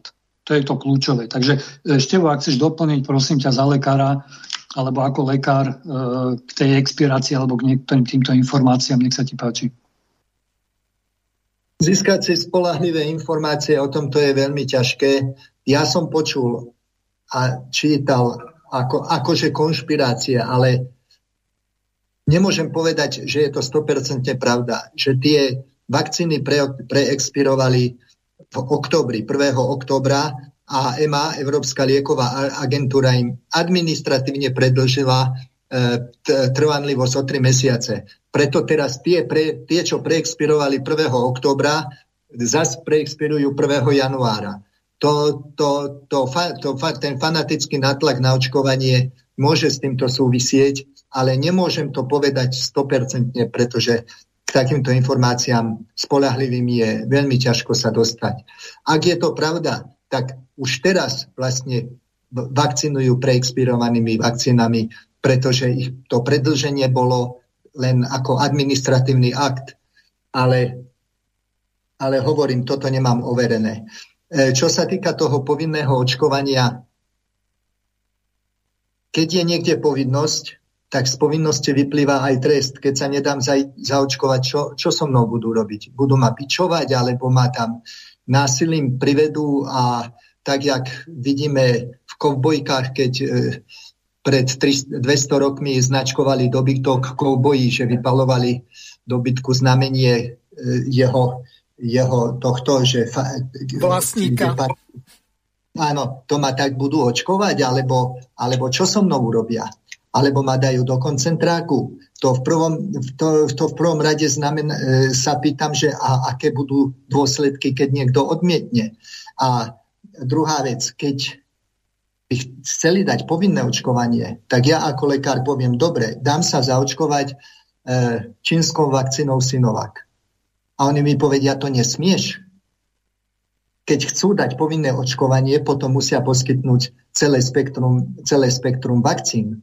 Pretože e, keď si pozriete štatistiku covidu na, najserióznejšej a najzo, ako najuznávanejšej e, na, na platforme, tak je to John Hopkins Hospital v Beltmore americkom, kde 180 štátov odosiela svoje štatistické údaje a keď si tam kliknete na Čínu, tak e, 28-dňová úmrtnosť na COVID v Číne je, viete koľko? Nula. Nula. V 1,5 miliardovej Číne za posledných 28 dní nezomrel nikto. Nikto. A v Číne je trikrát viac ľudí, jak v celej, alebo dvakrát viac ľudí, jak v cel, celej Európe. A ja som sa len tak sám pre seba pýtal, že nie je to tým, že oni tam nepoužívajú Pfizer, že používajú svoje vakcíny, tak keď mňa budú chcieť zaočkovať, poviem milé rád, ale do, ja si aj zaplatím ten Sinovac. Ja som ochotný dať 80 eur za ten Sinovac a dám sa ním zaočkovať. A oni mi povedia, nesmieš, musíš Pfizer. To je, to, to, to, je, to, je, to je ďalšia otázka. Ak Pán Pavlov, máme... Pán Pavlov, máme poslucháča. Nech sa páči, ste vo vysielaní. Môžete položiť otázku. Dobrý deň, pán Hazucha. A zdravím všetkých hostí. Ospravedlňujem, nestihol som tú prvú časť e, relácie, keď ma pán Hazucha v sobotu na to upozornil. Ale ja by som len chcel poprosiť vašich hostí, keďže už dosť často počúvam a myslím si, že sú dosť fundované, informovaní, a bez ohľadu na to, že, že či ovládajú alebo neovládajú napríklad anglický alebo nemecký jazyk a vidím, že dneska tam máte aj pána Slotu, mladšieho, že proste aby používali ako by som to nazval, aby používali um, cieľené slova tak, ako sú, poviem napríklad, aby nepoužívali, pretože, no, tak to poviem, tieto relácie idú na záznam nielen na slobodnom vysielači, ale sa šíria rôznymi kanálmi a majú dosť veľký dosah. Možno niektorí si to neuvedomujú. neuvedomujú. Takže napríklad poviem, aby nepoužívali slovo vakcína, ale aby použili napríklad slovo dočasne e, e, povolenú e, injekčnú aplikáciu. A na druhej strane tie informácie sú dostupné, ale chcel by som poprosiť vašich hostí, Určite poznáte aj napríklad Slovenskú úniu dôchodcov a iné organizácie. Ja nemyslím si, že by bolo, ja som momentálne takto z Nemecka Jozef, zabudol som sa predstaviť, možno, že vaši hostia ma spoznali podľa hlasu, ale nemyslím si, že by až tak drahé bolo e, e, skompatibilizovať na nejakú A4, jeden papier, nejaké základné informácie a poslať to tým dôchodcom cez e, ich organizáciu alebo cez úniu, však je registr obyvateľstva. A na druhej strane ľudia by sa mali mobilizovať e, na, v tom zmysle napríklad e, na naše deti, nežahajte, narážam na, na aktivitu Slovenského hnutia obrody, ale aj ocenujem mladého Pavla Slotu, e, že jednoducho proste, neviem, či, či ste zaregistrovali, je Únia rodičov. Hej, a proste, ak si tí jednotlivci jednoducho nedajú dohromady a neinformujú sa navzájom cez svoje kanály, aj pre tí najzraniteľnejší, ako sú dôchodcovia, alebo tí jednoducho, ktorí nemajú internet, tak proste mne to vždy to prípada uh, ako iba nejaké, ne, nejaké jednobunkovce tie jednotlivé relácie. Takže iba takto zatiaľ by som zareagoval a dávam slovo do redakcie. Prípadne, ak hostia chcú, môžu zareagovať. Do počutia. Do počutia. Áno, no my e, používame niekedy, áno, e, skrátený pojem vakcína, ale ja som myslím, aspoň dva alebo trikrát uviedol, že ide o experimentálne látky, ktoré sa e, vpichujú, takže nedá sa pri každom vstupe použiť tento e, rozvinutý e, slovný reťazec. A e, Štefan, ty si sa pýtal, že čo ti spravia, alebo e, komu čo by spravili, keby, keby odmietol tak e, ja len nebudem radšej malovať čerta na stenu, ale to, čo je fakt opäť, a už je čierne na bielom a je v našej legislatíve a je to pomerne čerstvý legislatívny návrh e, tejto, tejto vládnej koalície je, že e, do novely zákona o policajnom zbore boli začlenené viaceré nové právomoci policajta, okrem tých chvatov, hmatov, ktoré kopov a tak ďalej, ktoré budú môcť používať na spacifikovanie protestujúcich. Je tam aj niečo, čo som vtedy nechcel si ani pripustiť, ale v rámci tejto, tejto relácie a témy je to pomerne jasné. Je tam nová právomoc predviesť, predviesť osobu na príkaz lekárskej autority. To znamená naložiť ju, naložiť ju do auta, či s náramkami, alebo bez náramiek, náramkov. A mm, neviem si to predstaviť. Pravdepodobne oni, oni s niečím takýmto už mohli počítať dopredu, a nechce sa mi veriť, že by sme mali toľko psychicky e, labilných ľudí, ktorých by bolo potrebné práve e, k ním privolávať policajnú asistenciu, aby predviedli občana alebo občanov e, do zdravotníckého zariadenia. Takže neviem, aký je váš k tomuto názor, alebo môžeme sa posunúť potom, potom ďalej. Nech sa páči. Ja by som možno zareagoval chcel by som povedať, že základné ľudské práva a slobody jednotlivca sú neodnateľné, nestuditeľné, nepredmlčateľné a nezrušiteľné. A základné ľudské práva a slobody sú vždy alebo majú vždy prednosť pred inými zákonmi a predpismi. A na toto ako keby sa zabudalo. Keby tí naši blázni vo vláde aj zmeniť ústavu, že teraz budeme musieť e, povinne sa nechávať učkovať aj e, vakcínou, ktorá je schválená na výnimku, tak stále tu je niečo, čo je nad našou ústavou, nad našimi zákonmi, lebo tá, tá, tá, tá sa dá meniť. Základné ľudské práva sú nad každým zákonom. A bohužiaľ, pravda je taká, že oni pravdepodobne smerujú niekde k tomu povinnému očkovaniu, pretože a nielen teda dôchodcov, pretože stále častejšie v médiách je počuť o tom, že, že veď naše deti e, povinne očkujeme proti musu, e, e, čiernemu kašlu, e, kiahňom a tak ďalej a tak ďalej. Zabúdajú pritom ale povedať, že, že sú to e, očkovacie látky, ktoré e, prešli všetkými testami a splnili všetky podmienky na to, aby teda naše deti boli tými bezpečne očkované. A, a čo sa týka tých donúcovacích prostriedkov, tak pozrime sa na, na, na Rakúsku. Hej. Oni keď teda už teda nabehli na to povinné očkovanie, tak ten, kto odmietne si dať tretiu dávku, ten booster, posilňovacú dávku toho, tej vakcíny, tak dostane pokutu 1500 eur. A nezaočkovaní, ktorí odmietnú sa očkovať vôbec, dostanú pokutu 3600 eur. Takže toto bude asi pravdepodobne nástroj aj u nás. No, neviem, neviem, ako to teda, takéto vymáhanie týchto pokut bude mm, pokračovať, keď to pôjde cez exekúcie, tak pravdepodobne to všetko skončí na súdoch a neviem, kam sa až e, dostaneme, ako je Slovenská republika. A to, tá, tie právomoci posilnené tých uh, policajtov, policie ako takej, uh, tam si zle použil. To nie, to nie je stávané na ľudí, ktorí sú psychicky labilní, to je stávané na ľudí, ktorí nemajú občanský preukaz a sú nesvoprávni. Takže ja neverím tomu, že na Slovensku je toľko nesvojprávnych, aby museli policajti ťahať e, ku doktorom. Ja, ja, ja normálne mňa, vo mne to tak vie, posluchači, vy si to neviete ani predstaviť, pretože stále častejšie aj v eteri, v médiách je počuť to, že, že naši športovci nejak často uh, umierajú.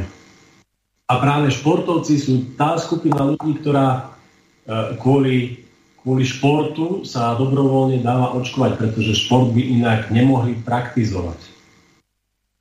Takže uh, hlavne sa treba pozrieť na to, že tá EMA, naša slávna teda na výnimku, povolila teda niektoré vakcíny, ktoré už ani, ani nepoužívajú, však AstraZeneca bola, bola jedna, jedna veľká katastrofa. A, a na druhú stranu sa veľmi bránila povedzme tej ruskej vakcíne a myslím, že sa bráni aj tej čínskej vakcíne, takže to je to úplne šialenstvo, čo sa deje na Slovensku a vo svete vôbec všeobecne. Ďakujem. Ja tiež ďakujem. Posunieme sa trošku ďalej k tomu mediálnemu zákonu. Teraz dám slovo pánovi Rafajovi, aby uviedol ďalšiu ukážku. Mám tu pripravené dve z prvého čítania pána Mazureka a takisto aj stanovisko na druhej strane pána Tarabu. Zrejme zajtra to preberieme podrobnejšie. Pán Rafaj, nech sa páči. Elo má slovo.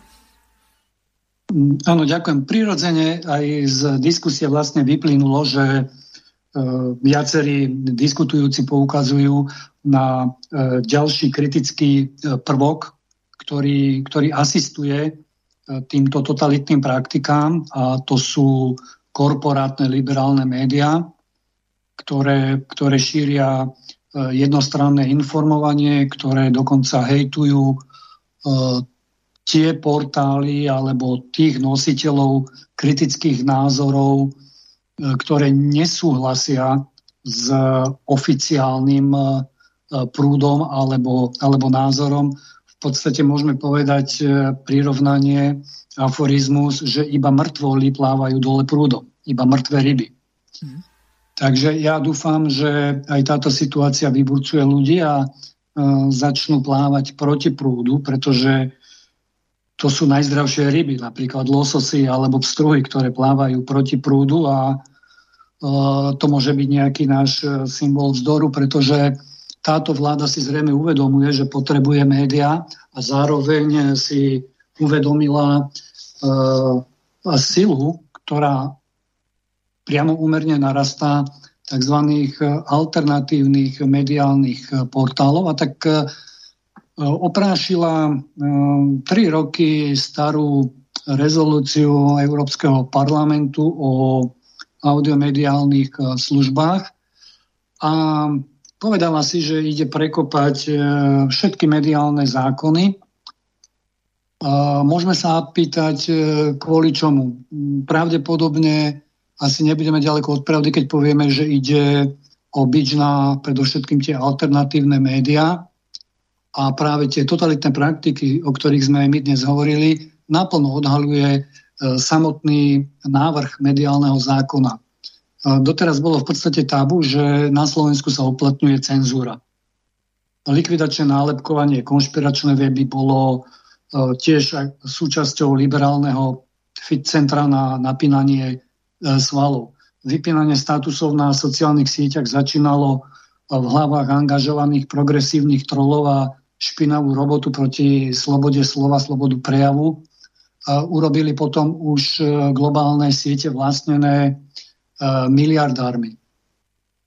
Vládna koalícia hovorí, že toto je vraj krok nevyhnutnosti, aby sme držali krok s dobou. No ja si myslím, že tu nejde o krok s dobou, ale ide o to držať hubu a krok.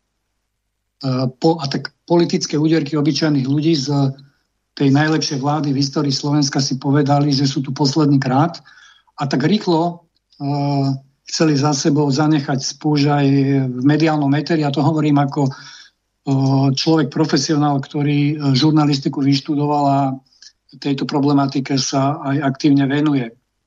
Čiže uh, je to vlastne bič na likvidovanie názorovej opozície, dokonca akéhosi legitimného a legálneho charakteru, pokiaľ samozrejme tieto návrhy, tieto návrhy prejdú.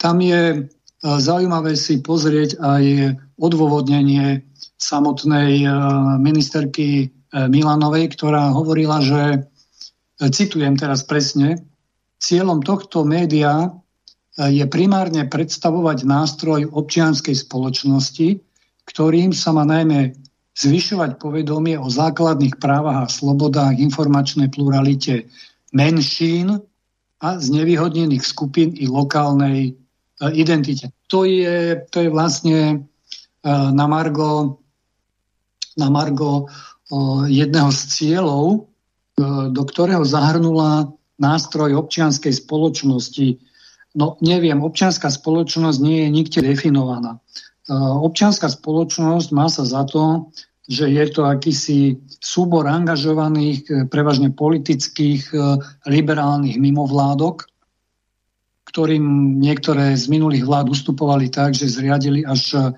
radu takých, takéhoto občianského sektora. A teraz dochádza už k diktovaniu občianského sektora, čiže výraznej menšiny angažovanej v niekoľkých mimovládkach, ostatnej, ostatnej väčšine. Eh, čo som si ako vlastenec, národniar, odborník, publicista, žurnalista všimol je, okrem iného, že eh, sa tu vlastne eh, opäť zasahuje do, do kvót slovenských hudobných diel. Mm-hmm. A to v z časti sa vyhovelo súkromným vysielateľom, a vo vzťahu k verejnoprávnemu vysielateľovi, teda rozhlasu televízii Slovenska, a vo vzťahu k etnickým menšinám sú tam tiež zaujímavé, zaujímavé novinky. A to je určenie dokonca kvóra, povinného kvóra na e, denné vysielanie.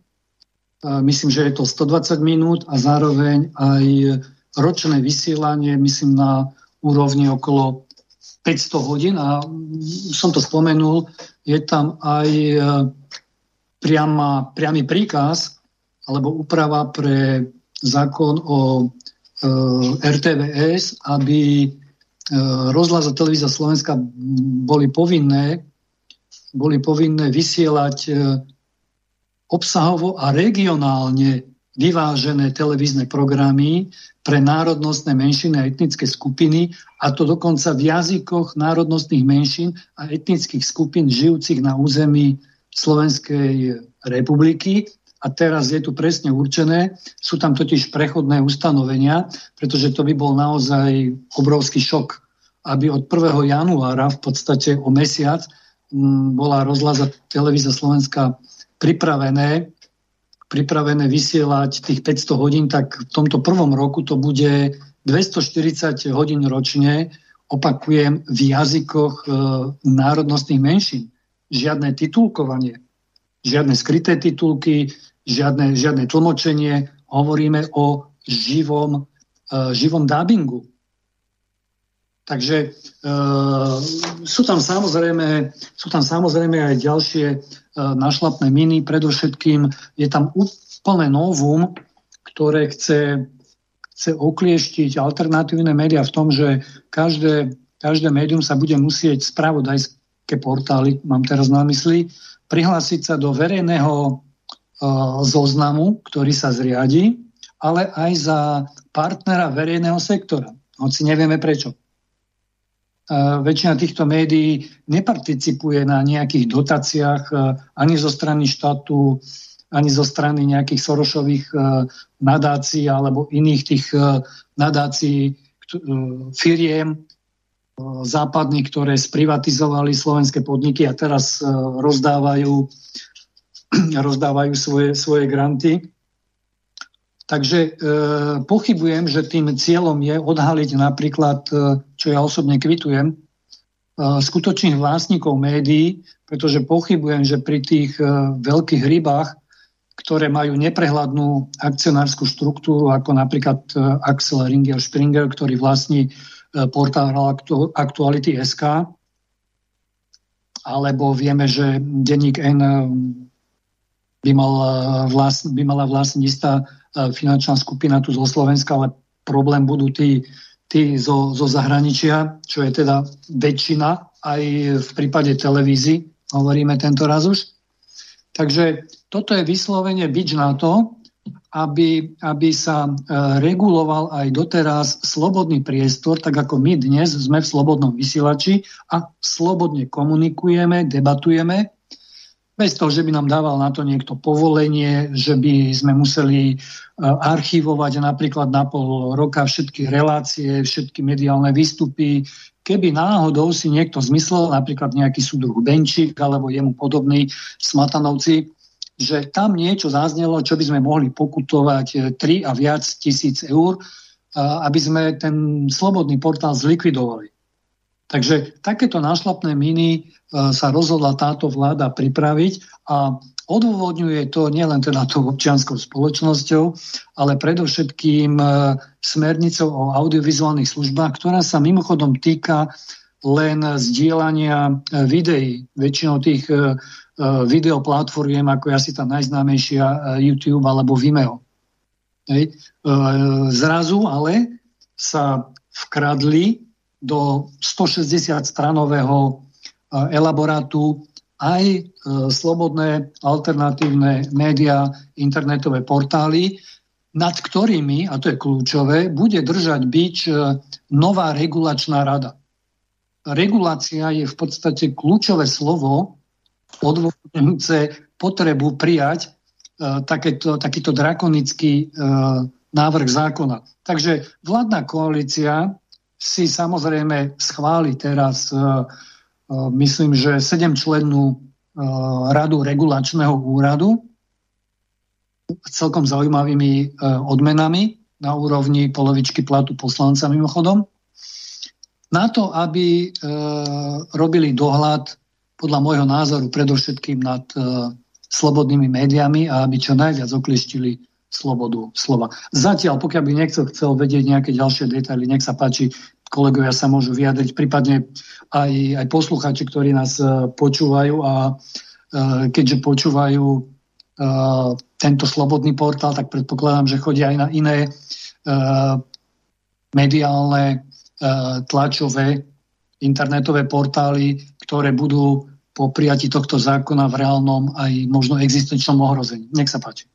Skôr ako dám slovo ďalším hostom, tak prehrám z prvého čítania faktickú poznámku Milana Mazureka, ktorý povedal toto. Pán poslanec Čekovský, tie nezmyselné historky, ktoré tu vy a celá vaša fašistická vláda celý čas predvádzate, už naozaj nikoho netrápia. My dnes vnímame tú realitu, že ste tu dobre, dúfame, že na čo najkračší čas.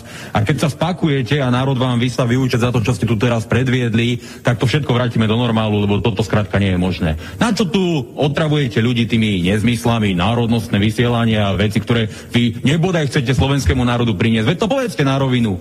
Ide vám o to, aby ste mohli zatvoriť ústa alternatívnym médiám, ktorých obsah vám vadí. To je celé. Je tu skupinka alternatívnych médií, ktoré chcete regulovať tak, že budete mať v rukách bič, ktorým im budete vedieť podľa potreby udeliť aj 100 tisícovú pokutu.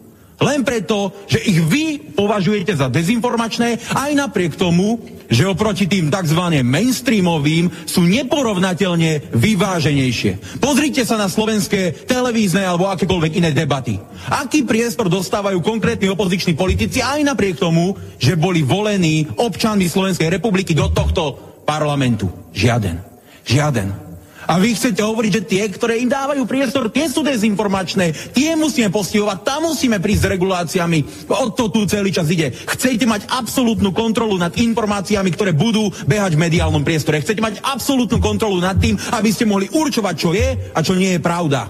Rozvíte to rovno, že tu vytvárate ministerstvo pravdy, po vzore Orvela, a potom budete regulovať médiá, ktoré sú nepohodlné. Nájdete si na to mechanizmy, trestať ľudí, ktorí napíšu niečo, čo sa vám nepáči. A to nie je len týmto zákonom, ale postupne pridávate ďalej a ďalej. Likvidujete všetko, čo sa tu celé roky budovalo a likvidujete slobodu slova. A pritom to musí každý normálne demokratický a slobodne zmyšľajúci človek spozornieť a pochopiť, že vaša vláda postupne zničí úplne všetko dobre, Jeden článok ústavy hovorí, cenzúra sa zakazuje. Tu sme sa kde dostali, že sa idú flagrantne porušovať ústavné články. Ja tomuto nerozumiem ešte menej ako pani prezidentka, čo sa deje v tomto štáte. Nech sa páči, môžete reagovať. Cenzúra sa zakazuje, no oni to nenazvú cenzúrou, oni to nazvú reguláciou. A povedia, že, že tvrdiť, že je to cenzúra, je hoax to je, to je, hra, so, to je hra so slovami. No. To je, jak keď spomínal Mazurek Orvela, tak v 1984 je napísané, že, že vojna je mier. No. A to, to je takéto obracanie slov. No. Vakcína je sloboda. To je presne to isté, ako keď Orvelovské heslo. No.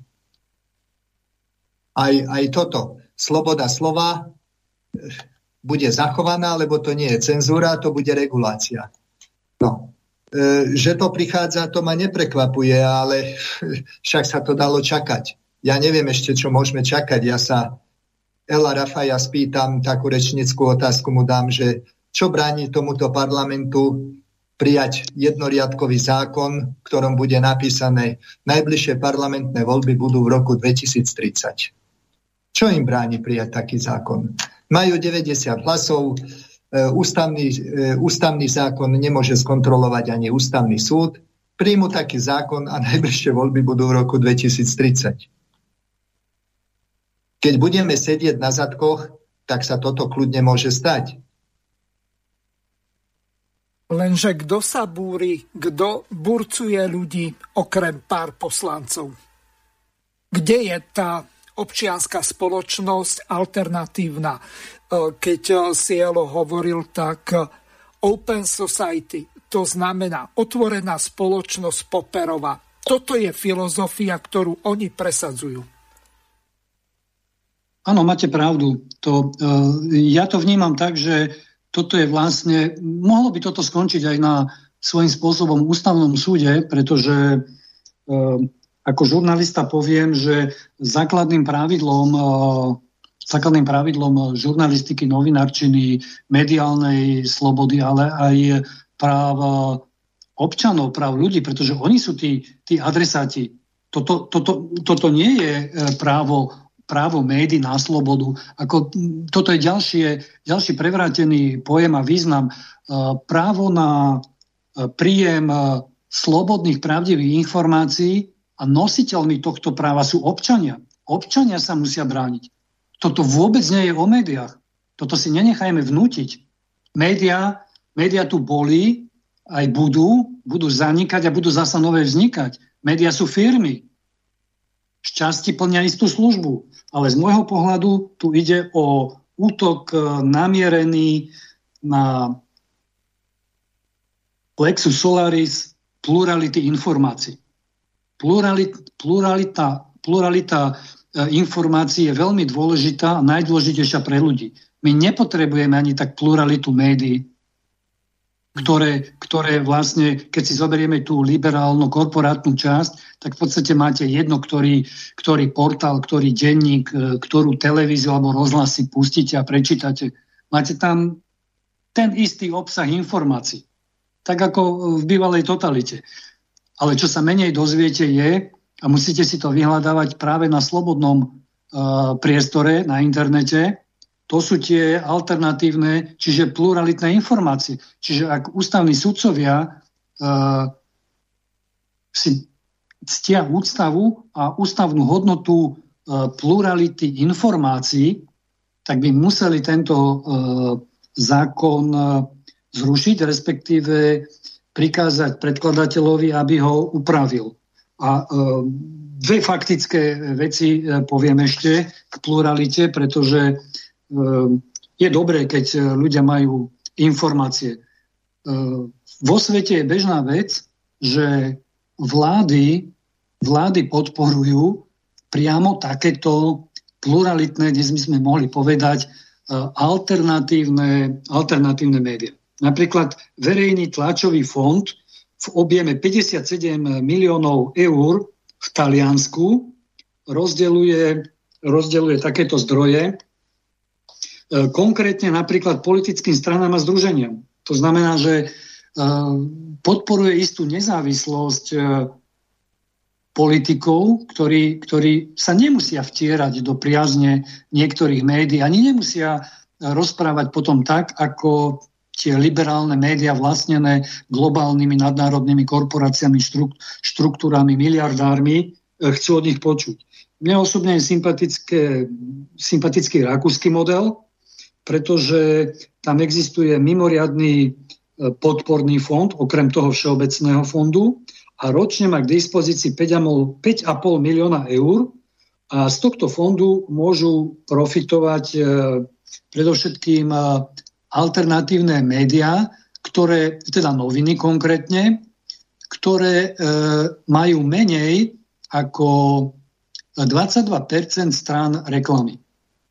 Čiže je to vlastne založené na tom, že pokiaľ tu máme niektoré médiá, mm, a už sú, už sú to bohužiaľ aj tie alternatívne, že otvoríte si niektorý portál a vyskakuje na vás reklama zľava, správa, z hora, z dola, vyskočí vám z boku, no niečo, niečo, niečo, niečo nepredstaviteľné, tak e, práve e, nechcú žiť z reklamy, nech, chcú, tým pádom byť slobodnejšie, tak vzdajú sa reklamy, vzdajú sa závislosti a rakúsky štát ich podporí v tom, aby mohli šíriť slobodné informácie, ktoré nebudú napríklad v súlade so sponzorstvom napríklad istej očkovacej známej firmy.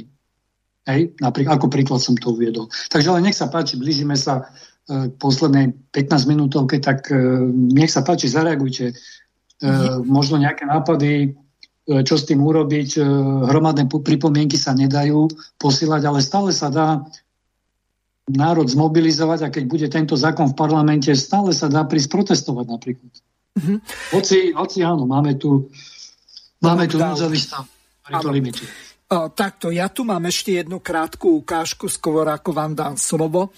Uh, Tomáš Taraba sa vyjadril k beztrestnosti mainstreamových novinárov, po tom, čo sa stalo ohľadom tej loveckej chaty a zverejnenia tých nahrávok, ktoré boli vyrobené za úplne iným účelom. Tomáš Taraba povedal toto. To, že táto vláda je proti Slovenska, je presne vidieť na tom, že útočí na všetko, čo je slovenské Ehm, že si dovolí dať vlastne zákon, ktorý očividne chce iba vyčistiť trh pre zdiskreditované, skompromitované mainstreamové médiá, ktoré sa ukázali, akú, akú špinavú e, nadpracu vedia robiť e, naposledy pri tých ilegálnych odposluchov z chaty, ktoré generálny prokurátor nazval od začiatku pokojne, že sú ilegálne. A práve aj s tým súvisí ďalšia iniciatíva ministerky kultúry, ktorá sa rozhodla, že chce prijať na Slovensku zákon, ktorý výjme z trestnej zodpovednosti novinárov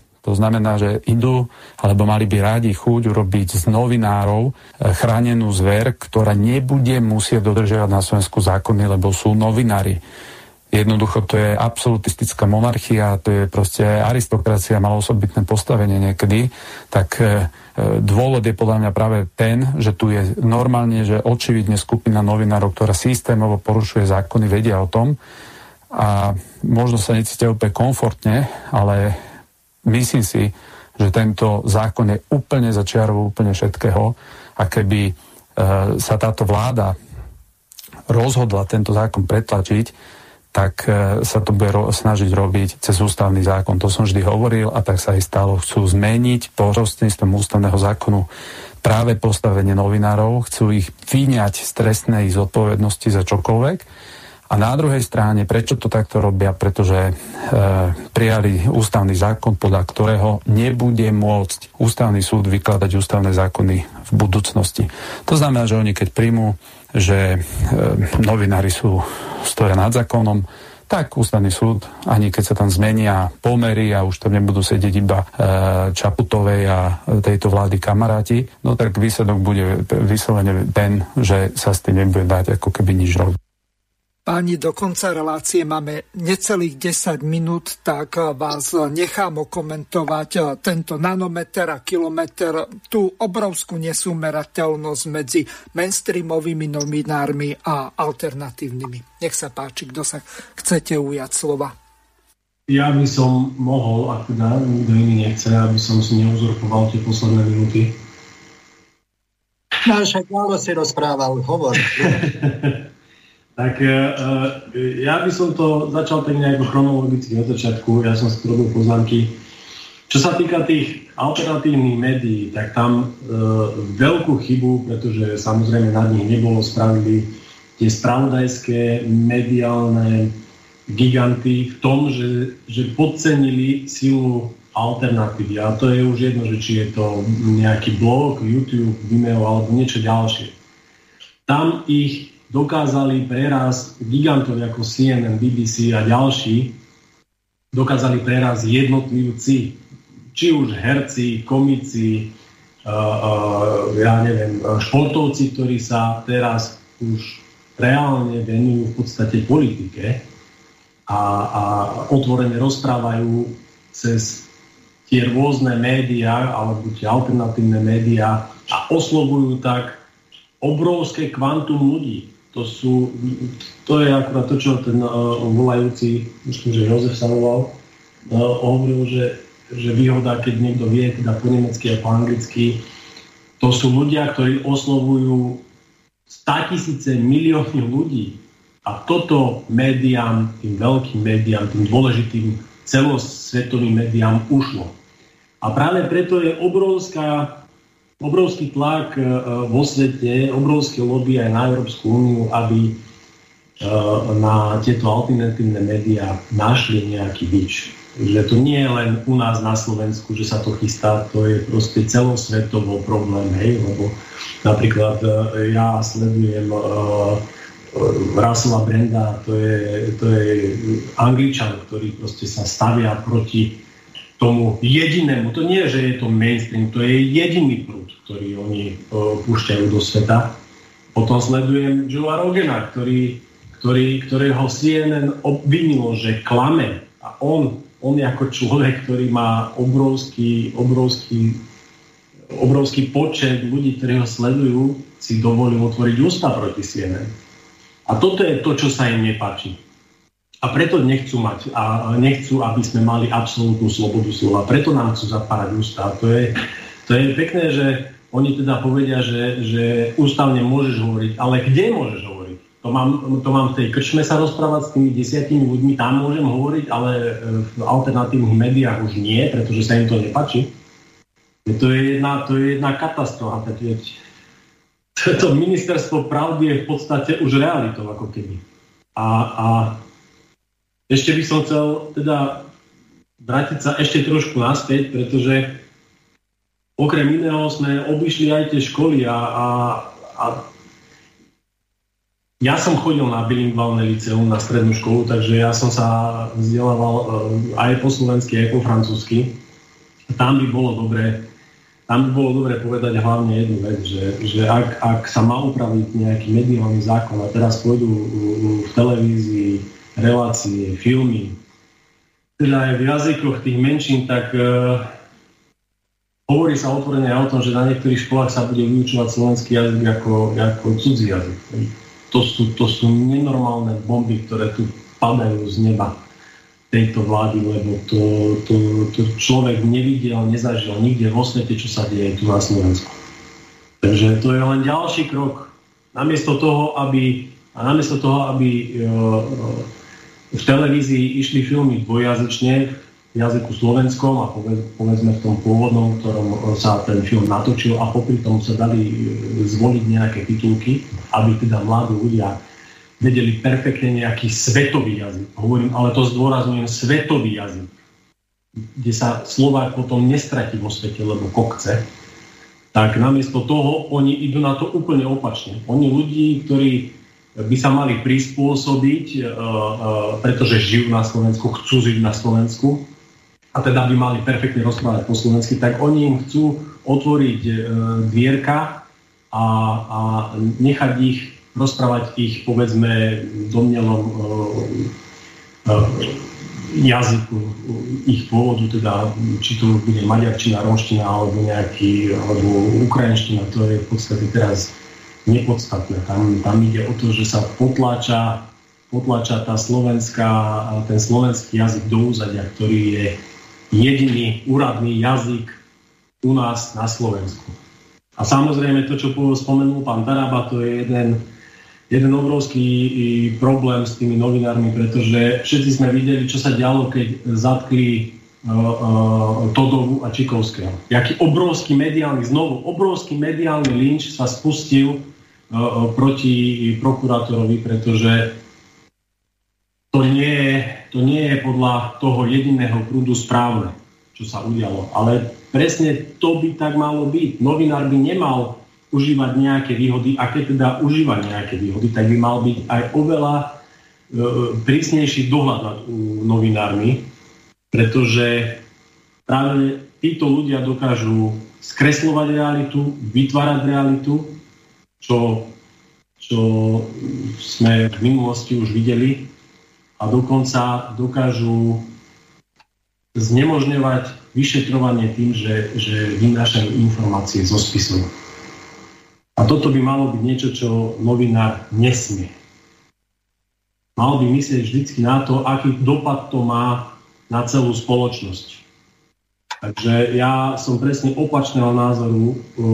Novinári by nemali mať žiadne ústupky a žiadne výnimky e, zo zákona. Na nich by sa práve malo e, prísnejšie nahliadať, pretože oni sú tí, ktorí môžu reálne ovplyvniť dianie akékoľvek, nielen politické. Ďakujem vám eh, veľmi pekne. Bohužiaľ, čas tejto relácie neúprosne uteka. Na záver dám slovo ešte pánovi Rafajovi. Máme už len nejakú pol druhá minútku, takže Elo, uzavri to. Takže ja by som sa chcel poďakovať kolegom za, myslím, že veľmi operatívnu a podnetnú diskusiu aj vstupy z rôznych oblastí na, na rôzne situácie, ktoré sme prebrali v rámci len jedného aktuálneho novembrového mesiaca a vidíme, že ten vývoj je dynamický a že e, to ohrozenie e, základných práv a slobôd e, neustále postupuje, že má čoraz silnejšie formy, že dokonca už prechádza do, do legislatívy a to nie len tej obyčajnej, ale aj e, ústavnej, ktorá sa bude veľmi ťažko meniť a to je možné len preto, že vo februári 2020 e, značná časť spoločnosti uverila e, klamárom a hoštaplerom a zvolila si takúto vládu, ktorá začína robiť takéto psie kúsky a bude to cítiť e, čoraz viac ľudí, vrátane priamo jej voličov. Takže môžeme len dúfať, že spoločným úsilím a otvoreným informovaním v takýchto reláciách sa nám podarí e, burcovať e, verejnosť, aby sa nedali odňať to, čo im naozaj patrí a je len ich a je úplne jedno, či ide o právo na informácie alebo právo rozhodovať o svojom vlastnom zdraví a o tom, čo si dám a čo si nedám vpichnúť.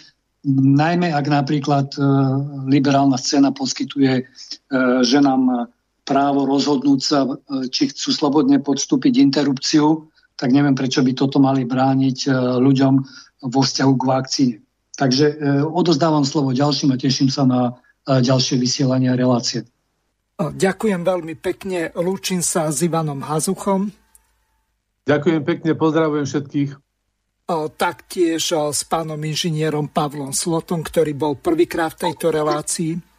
Ďakujem, pozdravujem všetkých a hlavy hore Slováci, musíme bojovať. A s pánom doktorom Štefanom Pavlovom, s ktorým sa tiež lúčim. Do počutia. Môžem povedať ešte jednu vetu? Áno. Že ten zákon je v trende postfaktuálnej spoločnosti, tak ako sa to v USA e, postulovalo, že nie je dôležité, ako to bolo, dôležité je, ako sa to podá. Ďakujem hmm. veľmi pekne, lúčim sa s vami. Vysielací čas dnešnej relácie veľmi rýchlo uplynul, tak sa s vami zo štúdia Banska Bystrica Juh lúči moderátor a zúkar Miroslav Hazucha, ktorý vás touto reláciou sprevádzal. Vážené poslucháčky a poslucháči, budeme veľmi radi, ak nám zachováte nielen priazeň, ale ak nám aj napíšete vaše podnety a návrhy na zlepšenie relácie, lebo bez spätnej väzby nebudeme vedieť relácie zlepšovať, za čo vám vopred veľmi pekne ďakujem. Do počutia. Táto relácia vznikla za podpory dobrovoľných príspevkov našich poslucháčov. I ty sa k ním môžeš pridať. Viac informácií nájdeš na www.slobodnyvysielac.sk Ďakujeme.